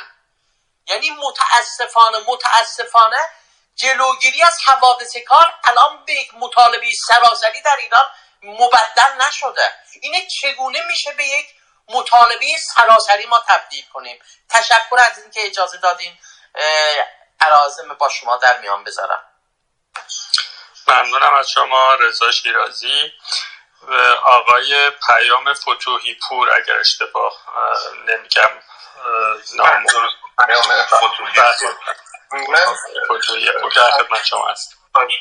من حرفمو کوتاه میکنم به خاطر اینکه آقای بهنام و آقای رضا دقیقا اون بخشایی که من راجع به در واقع آموزش و پیشگیری میخواستم صحبت بکنم رو گفتن و تکرار مکررات میشه. به هر ترتیب مسئله در واقع ایمنی اصلا ما قرار نیست منتظر بمونیم که صدمه بخوره به کارگر، بعد به دنبال در واقع مسئله خسارت ها میبود. اول باید پیشگیری بشه و این پیشگیری نیاز به ابزار داره، نیاز به فرآیندهای پیاده شده داره، نیازمند به اجرا و الزام قانونی داره به طور بسیار روشن، نیازمند به اون کانسکوئنس داره. اگر در واقع خیلی روشن و واضح اگر کارفرما رعایت نکرد باید منتظر عواقب قانونیش باشه. تجربه شخصی خود من توی به هر حال یک شرکت خصوصی بزرگ من کار میکنم و این عواقب رو حداقل خود من سال چند بار برای تامین کننده اوسط ایرانمون که تعداد بسیار بسیار زیادی هستن، خود من 500 تاشون رو در واقع چین و مکزیک و جای مختلف دنیا کنترل میکنم، پیش میارم. خیلی هاشون رو در واقع خیلی روشن بهشون فرصتی دارن. بسیاری تو چین هستن که در واقع بعد 6 ماه یک سال قراردادشون رو دست میدن اگر تغییر ندن وضعیت نمی کنه. اما تا زمانی که این عواقب رو به روشن به شکل روشن و قانونی پیاده نشه و اجرا نشه، خب مسلماً دوستان بارها گفتن خب اون هم با اون شرایط فرهنگی عملا سرمایه‌گذار فقط داره مثل داخل لزوم هم این واژه رو به کار می‌برن به شکل یک شبه برده داره استفاده می‌کنه از کارگردانی به کار و ولیکن کلیت این داستان اگر نگاه بکنیم آنچه ما همه صحبت‌ها رو می‌کنیم می‌رسیم به یک بنبست و اون بنبستی هستش که بنبست در واقع آزادی بیانه. یعنی اون بنبستی هستش که وقتی این کار کشیده میشه به در واقع محل اجرای قانون و در واقع دادگستری و اینها، اونجا قاضی توی کشورش طبق معمول میخواد یک برگی در بیاره، اقدام علیه امنیت ملی، تبلیغ علیه نظام، تشویش افغان عمومی، بالاخره قرعه بیرگان بیه که این ستا میفت و در واقع تقدیم کارگر میکنه به عنوان حکم میشه. این مسئله این بنبست در واقع کلانی که برای همه چیز در ایران وجود داره. یعنی دیگه بحث در واقع خاص راجع به فقط ایمنی کارگر نیست، راجع به حقوق کارگر، بیمه کارگر، در همه حوزه‌ها در صحبت می‌کنیم. و خب تا زمانی که در واقع قرارداد کاری کارگر، حقوق کاری کارگر محافظت نشه و زمانی که صداش رو بلند میخواد بکنه بگه آقا ایمنی من تأمین نمی‌شود، دانش من درباره ایمنی تأمین نمی‌شود، تجهیزات لازم برای من تأمین نمی‌شود، خب ما هنوز که اون بنبست رو داریم، اون بنبست رو نباید نادیده بگیریم. من بحث راجع به نظام سوسیالیستی و نظام کاپیتالیستی میذارم به عهده دانشگاه‌ها. بحث بر سر این هستش که تا زمانی که ما بخوایم به اون مدینه های فاصله یا حالا هر کدوم از این دو جریان برسیم، کارگرها هستن که دستشون قطع میشه، پاشون قطع میشه، کشته میشن. اون رو دیگه نمیتونیم در واقع موکول بکنیم به زمانی که اون مدینه فاصله ایجاد شده. اما آزادی بیان یک شاخصه اساسی هستش که یک فرد برای احقاق حقش نباید از این بترسه که شغلش رو از دست بده یا از اون بدتر آزادی های اجتماعیش رو از دست بده یا محکوم بشه. خیلی ممنون از وقتی که باید. خیلی ممنونم آقای پیام فتوحی پور. خانم اعظم بهرامی هم با با ما هستن، صحبت های ایشون رو هم بشنویم و بعد بیایم بالا. ممنونم ازتون، درود به همه دوستان عزیز، امیدوارم که صدای منو به خوبی داشته باشید. من راستش میخواستم به دو تا نکته اشاره بکنم که معمولا وقتی در مورد بحث ایمنی و حوادث کار و مشکلاتی که در محیط کار وجود داره مرتبط با سلامت کارگران حرف میزنیم، معمولا این بخش نادیده گرفته میشه یا کمتر بهش پرداخته میشه. اونم اینه که ما یه قسمت مهمی از محصولات و بخش صنایع ما در ایران خودشون جزء در واقع تولید کننده آلاینده در سطوح مختلف و در انواع مختلف در شهرها هستند. مثلا شما نمونه روشنش عسلویه است که می‌بینید صنایعی که در عسلویه مشغول به کار هستند انقدر حجم آلاینده‌ای که تولید کردن زیاده که آزمایشات مثلا حدود 2-3 ماه پیش نشون داد که حتی آبای چای که اونجا برداشت میشه آلوده شده، یا اینکه بارانی که اونجا میباره حتی مسمومه و خودش به عنوان یه آلاینده عمل میکنه.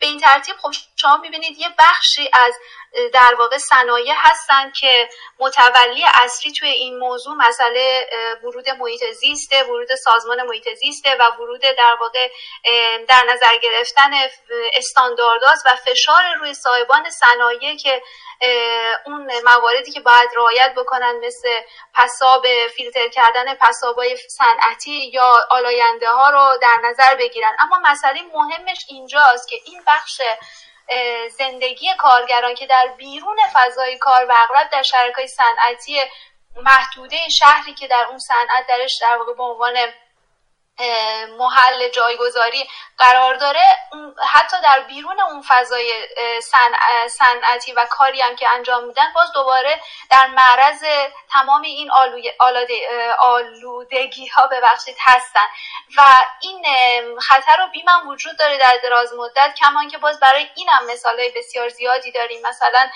چند وقت پیش گزارشی دانشگاه پزشکی اهواز منتشر کرد در مورد کارخانه شرکت کربن دز تو شهر اهواز که بخش زیادی از آب و خاک اطراف خودش رو آلوده کرده. خب این به نظر من موضوع مهمیه که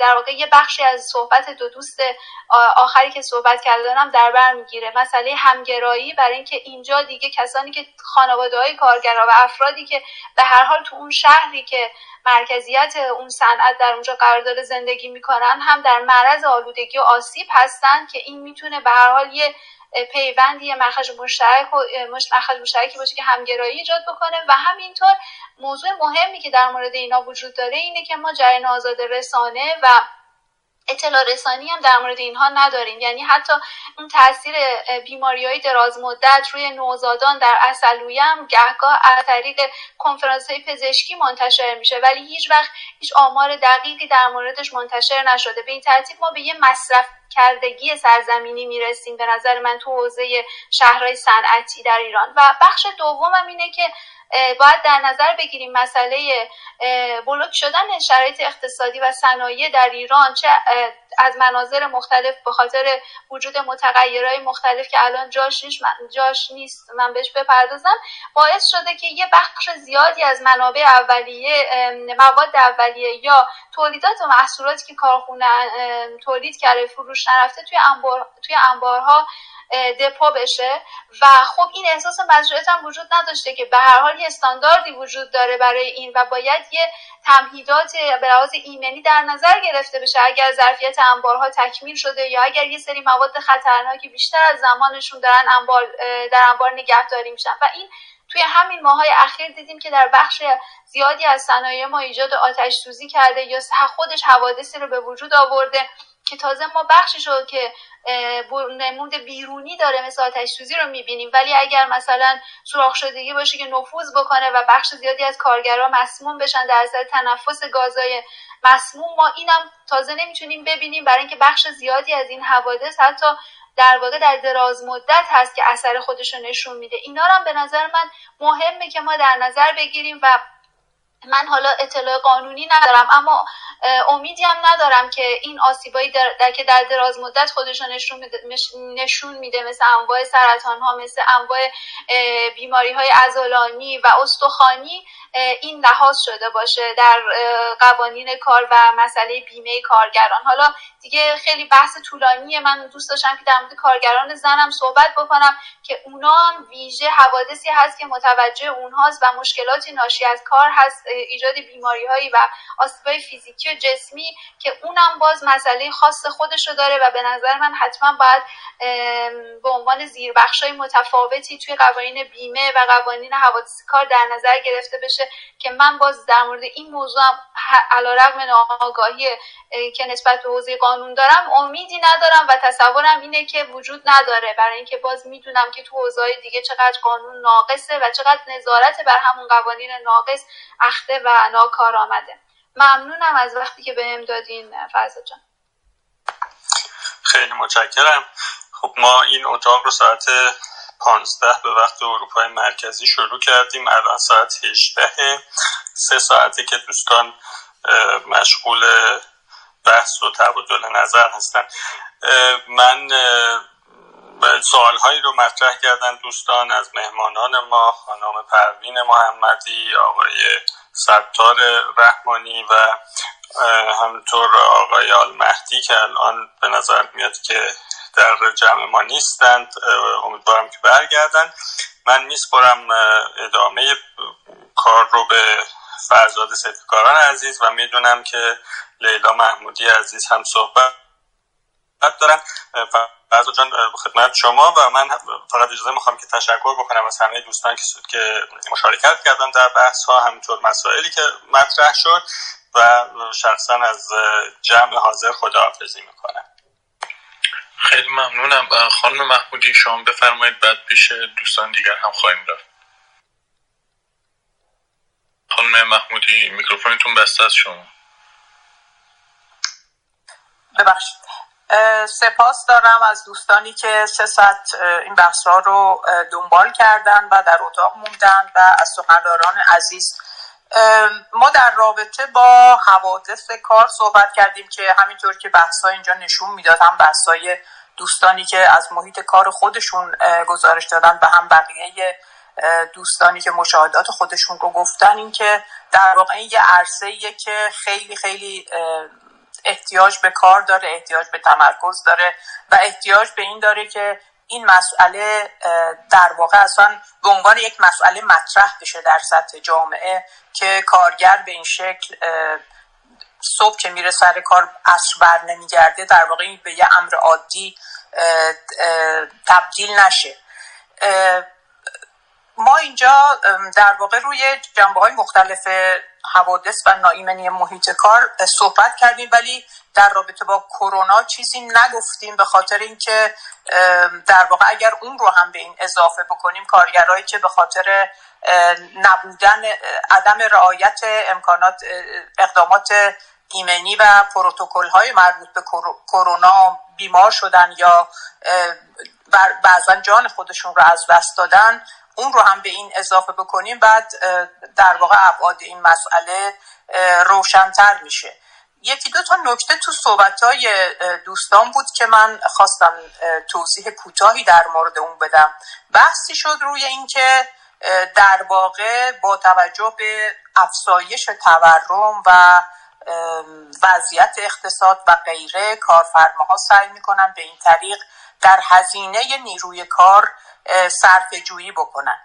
من اینجا دوست داشتم یک آماری رو ارائه بدم خدمت شما در این که هزینه نیروی کار در ایران در هزینه تمام شده تولید چقدر است. این رو به نقل از یک اقتصاددان مستقل میگم به نام آقای نوفرستی که تحقیق کرده روی 400 شرکتی که تو بورسن و شرکت‌های موفقی هن. اینا یعنی شرکت‌های ورشکسته و تعطیل و غیره نیستن. و ایشون نتیجه گرفته که با احتساب سهم دستمزد و پاداش‌های مدیران و غیره و غیره، مجموع سهمی که حقوق و مزد در هزینه تولید داره 8%، که از این 8% سهم مزد کارگران کمتر از 4%. این رو فکر میکنم اگر دوستانی که توی کشورهای خارج از ایران زندگی میکنن یه حدودی مقایسه بکنن با سهم مزد در هزینه تمام شده تو کشورهای خودشون، میبینن که اختلاف چقدر باور نکردنیه. و این رو اضافه بکنیم که در واقع توی 3 دهه گذشته به خصوص هزینه مزد توی قیمت تمام شده اونقدر پایین اومده که ایران الان یکی از ارزونترین کشورها هست برای سرمایه گذاری و این در واقع یک سیاست بسیار حساب شده و برنامه ریزی شده هست که نهادها و ارگانهای مختلف دارن از جنبه‌های مختلف روش کار میکنن و این مسئله رو پیش میبرن. شما در نظر بگیرید از تمام اشاراتی که حمید عزیز کرد به توی صحبت‌های آقای خامنه ای بود در رابطه با مقررات زدایی و در واقع تسهیل امر تولید، که خب تسهیل امر تولید امر بسیار مثبتی میتونه باشه اگر که به قیمت کمتر شدن دستمزد کارگران از هزینه تولید نباشه. و صحبت‌هایی که در واقع توی مجلس میشه در رابطه با قوانینی که اینا در نظر دارن تصویب بکنن، مسئله افزایش سن بازنشستگی که شما فکر کنید با این وضعیت که کارگرها دارن حالا بخوان 10 سالم بیشتر کار کنن یا 5 سالم بیشتر کار کنن. و در واقع این بحث رو تموم بکنم با یک نقل قولی از یک مدیر وزارت کار که ایشون مدیر طرح توسعه کسب و کار و اشتغال پایداره. این طرح وظیفه‌ش اینه که در واقع با توجه به رکود اقتصادی سرمایه‌های کوچک، سرمایه‌های خارجی رو جذب کنه تا از طریق ایجاد واحدهای کوچک در ایران بخوان به تولید رونق بدن. و واحد کوچیک ما میدونیم که تو ایران یعنی واحدی که قانون کار شامل حال کارگراش نمیشه و مقررات آنچنانی اصلا در رابطه با ایجادش و مزدی که به کارگران میده و شرایطی که ایجاد میکنه نداره. و این آقایی که رئیس این طرح هستش در همون موقعی که 2-3 ماه پیش که بحث مسئله تعیین دستمزد سال 1400 بود با خوشحالی اعلام کرد با یک رضایت بسیار زیادی که این سطح دستمزد فعلی برای سطح دستمزد فعلی کارگران ایران برای ایران یک مزیت بسیار ویژه است، که بعد اشاره کرده بود به اینکه یک سری سرمایه‌دارای بنگلادشی اظهار علاقه کردن که در ایران سرمایه گذاری کنن. وقتی که سرمایه گذار بنگلادشی در واقع اظهار علاقه میکنه تو ایران سرمایه گذاری کنه، میشه اینطوری فهمید که سرمایه گذاری تو ایران هزینه کارگر براش کمتر از بنگلادش. و خب بنگلادش هم میدونیم که در واقع وضعیت کارگر اونجا چجوری هست. این در رابطه با دستمزد بود. و در واقع وقتی که نیروی کار انقدر ارزونه، خب دیگه هزینه زیادی هم برای یا اصولا هزینه‌ای برای ایمنی و بهداشت محیط کار لازم نیست انجام بشه. و این ما رو میرسونه به این مسئله که در واقع دوستان اینجا صحبت کردن که ما چه کار میشه کرد و ما چه کار میتونیم بکنیم. و تاکید زیادی روی تشکل‌های کارگری شد و انعکاس حوادث و ایجاد کمپین‌ها و غیره که ما در واقع بتونیم این مسئله جان کارگرا رو که در واقع نقطه تلاقی تمام این صرفه‌جویی‌ها و ارزانسازی‌ها و غیره هست، اونجا جان کارگر رو هم به خطر میندازه، این رو به یک بحث عمومی تبدیل کنیم و در واقع شرایطی ایجاد بشه که کارگرها اولا وقتی که به یک کاری واداشته میشن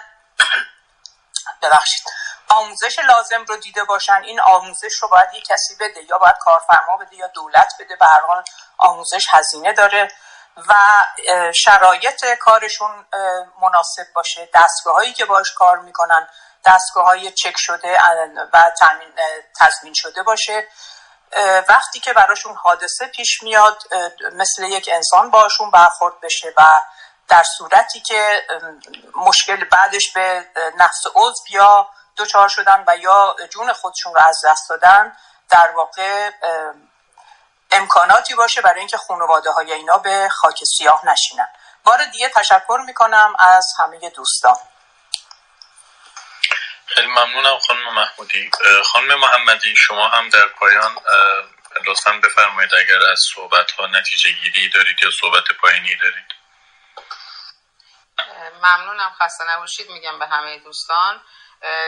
در ارتباط با سوالی که یکی از عزیزان کرده بود راجع به پیمانکاری و کارگرهایی که در واحدهای پیمانکاری کار میکنن و چه راهکاری واسه این که صدمه به این کارگرهای پیمانکاری کمتر خورده بشه. واقعیتش اینه که من به عنوان یک کارگر از داخل ایران اعتقادی به این که پیمانکاری باشه و راهکاری برای از بیرون بردن کارگرهایی که زیر چتر پیمانکاری کار میکنن رو بخوام بدم وجود نداره و کارگرها خواهان لغو پیمانکاری در کلیه عرصه‌های به هر حال کار و تولید در ایران هستن. این راهکاریه که حقیقتش راهکار پایانی ما کارگرها هست. در ارتباط با عزیز دیگه‌ای که صحبت کردن راجع به این که فعالین هستند که راجع به این مسئله حساسند ولی نیروی کار به این مسئله حساس نیست، شاید من بد تعبیر کردم. ما فعالین خودمون کارگریم و در حقیقت به صف کارگرها تعلق داریم و همیشه به این شکل بوده که در مجموعه کارگرها در حقیقت اون سران کارگر که میان بحث رو طرح میکنن و توازن قوا رو به نفع کارگرها تغییر میدن، یعنی هیچ تحولی یک شبه اتفاق نمیفته مگر اینکه به هر حال با طرح اون در جامعه و حساس کردن بقیه کارگرها و در حقیقت یک سازماندهی اعتراض سراسری رو برای اینکه این عرصه لغو بشه. دوست دیگه ای صحبت از این کردن که ما هر کجا، من حالا به اون دوست عزیزمون هم اشاره نکنم، هر کجایی که صحبت از مطالبه گری کارگر بیاد وسط، صحبت این هستش که انگار بحث عجیب غریبی داریم میکنیم راجع به اینکه مثلا از مارکس یا بقیه بگن. اینجا بحث انسانی اتفاقا مطرح شد و اینکه به کارگر به عنوان یک انسان توجه بشه که این مقوله خوشبختانه میتونم بگم توی کشورهایی که به شکل سرمایه‌داری هار داره برگزار میشه، کارگرها با گوشت و پوست خودشون مسئله کالا بودنشون رو حس میکنن و خواهان واقعا لغو کالا شدن انسان هستند. یعنی تا وقتی که انسان کالاست، بهانه هایی واسه این که بتونن اون کالا رو ارزونتر ارائه بدن تا اینکه بتونه سودش رو تأمین بکنه وجود داره و فراری ازش نیست. یعنی اگر الان در کشورهای دولت‌های رفاه هم می‌بینیم که تونستن آزادی بیان رو در حدی داشته باشن و یا اتحادیه کارگری قوی داشته باشن، ولی هنوز که هنوزه می‌بینیم در فرانسه در چند سال گذشته قبل از کرونا با تمام وجود اتحادیه‌های کارگری بزرگ هم نتونستن جلوی افزایش سن بازنشستگی رو بگیرن که به یک نوعی در حقیقت چپاول اون جون کارگرهایی بود که تو اون منطقه داشتن کار میکردن 3 سال اضافه تر کار کنن یا 5 سال اضافه تر کار کنن. برای همین ما کارگرها در خود کارخونه هم این مثال شاید خیلی عمومیت داره بین کارگرها که ما کارگرها تا وقتی که کارگر هستیم مرغ عزا و عروسی هستیم، نه تو دوره رونقش میتونیم درست زندگی کنیم و نه در دوره بحرانشون. برای همین ما کارگرها اتفاقا خوشحال خواهیم شد که دیگه کالا بودن از روی انسان برداشته بشه و انسان به معنی انسان بتونه به رفاه خودش برسه. ممنونم از اینکه دعوت کردید و ممنون از حوصله‌ای که به خرج دادید و صحبت کردید. سپاس از شما خانم محمدی. من فقط در پایان می‌خواستم یک سوال هم کوتاه از شما بپرسم. با توجه به اینکه در واقع توی مناطق آزاد عموماً دوری از شهرهای بزرگ وجود داره و یا بیمارستان‌های مجهز هست، چقدر این دوری بیمارستان ها و دسترسی به در واقع مناطق یا سازمان هایی که کارهای پزشکی ارائه میدن باعث میشه که جون کارگران بیشتر در خطر بیفته و ایمنی کار در چنین مناطقی چقدر اهمیت پیدا میکنه؟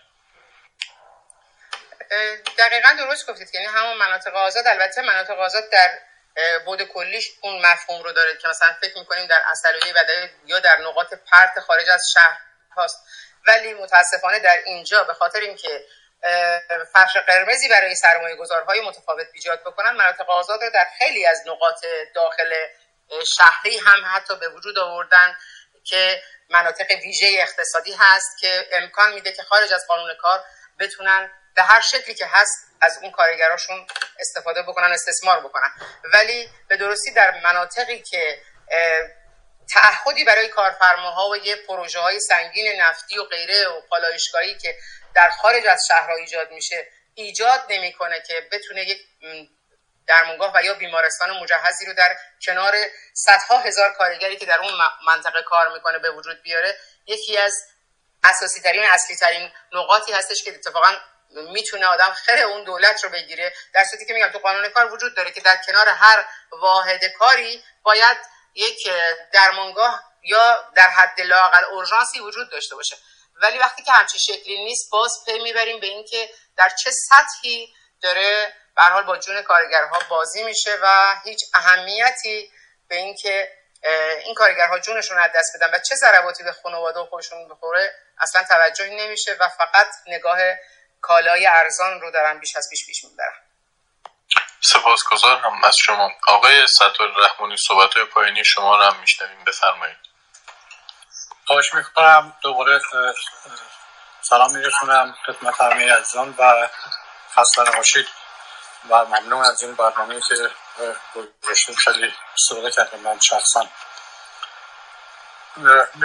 صحبت‌های پایانی رو میخوام یه نکته اشاره کنم در رابطه با تغییرات شرایط کار که به وجود اومده در سطح جهانی. یکی از این مسائلی که پیش اومده اینه که باعث شده استرس و افسردگی و نمیدونم از کار افتادگی و مسائل دیگه پیش بیاد که اگه بخوایم بهش بپردازیم خب نیازی به یه برنامه دیگه داره. منظورم اینه که از اون حالت کلاسیک داره میره به یه سمت دیگه ای وقتی تکنولوژی میشه. یعنی درسته ما میدونیم که کانستراکشن و معدن و اینا در سطح تمام دنیا اینجوریه. من آمارا رو نگاه کردم، ساختمانی، کار ساختمانی آمار بیشتری دارن نسبت به معدن، بعد اون وقت میایم به صنایع اینا. اما یه روند دیگه ای رو من دارم میبینم. این روند دیگه به خاطر حمله‌ای که در حقیقت نئولیبرالیسم کرده به سطح معیشت مردم به وجود اومده. یعنی ساعتهای کار همون ساعته اما شتاب کار خیلی زیاد شده و در حقیقت این مثلا در آموزش پرورش در همین انگلیس ما، در همین انگلیس تعدادی دانش آموزا رو زیاد کردن، ساعت درس دادن رو کم کردن. یعنی قبلا اگه ما 10 تا دانش آموز داشتیم هر کلاسی 2 ساعت درس می‌دادیم، الان 20 تا دانش آموز داریم، نصف ساعت اون یعنی 1 ساعت درسه. در محیط کار، در خدماتی هم همین شده. وقتی تعدیل نیروی کار میشه خب بالاخره باید یا یکی نمیشه که جایگزین کرد، این اصلا اینه که باید تعداد کارگران رو کم کردن. وقتی کم میکنن یه نفر مجبوره به جای 2 نفر کار کنه و این حالا خارج از اون مسائل دیگه‌ای که ما گفتیم پیامدهای دیگه‌ای داره. بسیاری از این آدم‌ها خودکشی میکنن، سکته میکنن سر کار، اصلا دیوونه میشن. واقعا اینو من به چشم خودم دیدم که از طبقه چندم خودش انداخت پایین، نمیتونست اصلا، یه حالت وحشتناکیه. یعنی این خب در سطح جهانیه، اما من میدونم در ایران دیدین که چندین نفر خودشون تو آب انداختن مردن. این فشار، حالا در ایران حقوق نمیدن، تعویق دستمزد، از کار اخراج میکنن، این مسائل الان خیلی بیشتره. اما از یه زاویه دیگه اون سرمایه‌داری که خودش رو سرمایه‌داری به هر صورت کلاسیک میدونه و تا حدودی هم پیشرفته، شتاب کار را اونقدر زیاد کردن که من به نظرم همین اکنون در کارخونه ها، در خدمات، در بیمارستان ها فاجعه است. یعنی پیامدهای این میگم فاجعه است. از کارشون ول میکنن، نیمه وقت میکنن، نمیدونم هزاران خودکشی دیدیم، دیوونه دیدیم، استرس دیدیم. مثلا این فاجعه داره پیش میره با تکنولوژی و بعد اینها هم در نظر بگیریم. در بخش خدمات بخصوص در ایران من مطمئنم این وحشتناکتر، علاوه بر این که خب چیز میکنن، تبعیض ایجاد میکنن، نمیدونم شرایط سختری برای مخصوصا برای زنان، واقعا 2 برابر این نسبت به مردان در ایران بگیریم.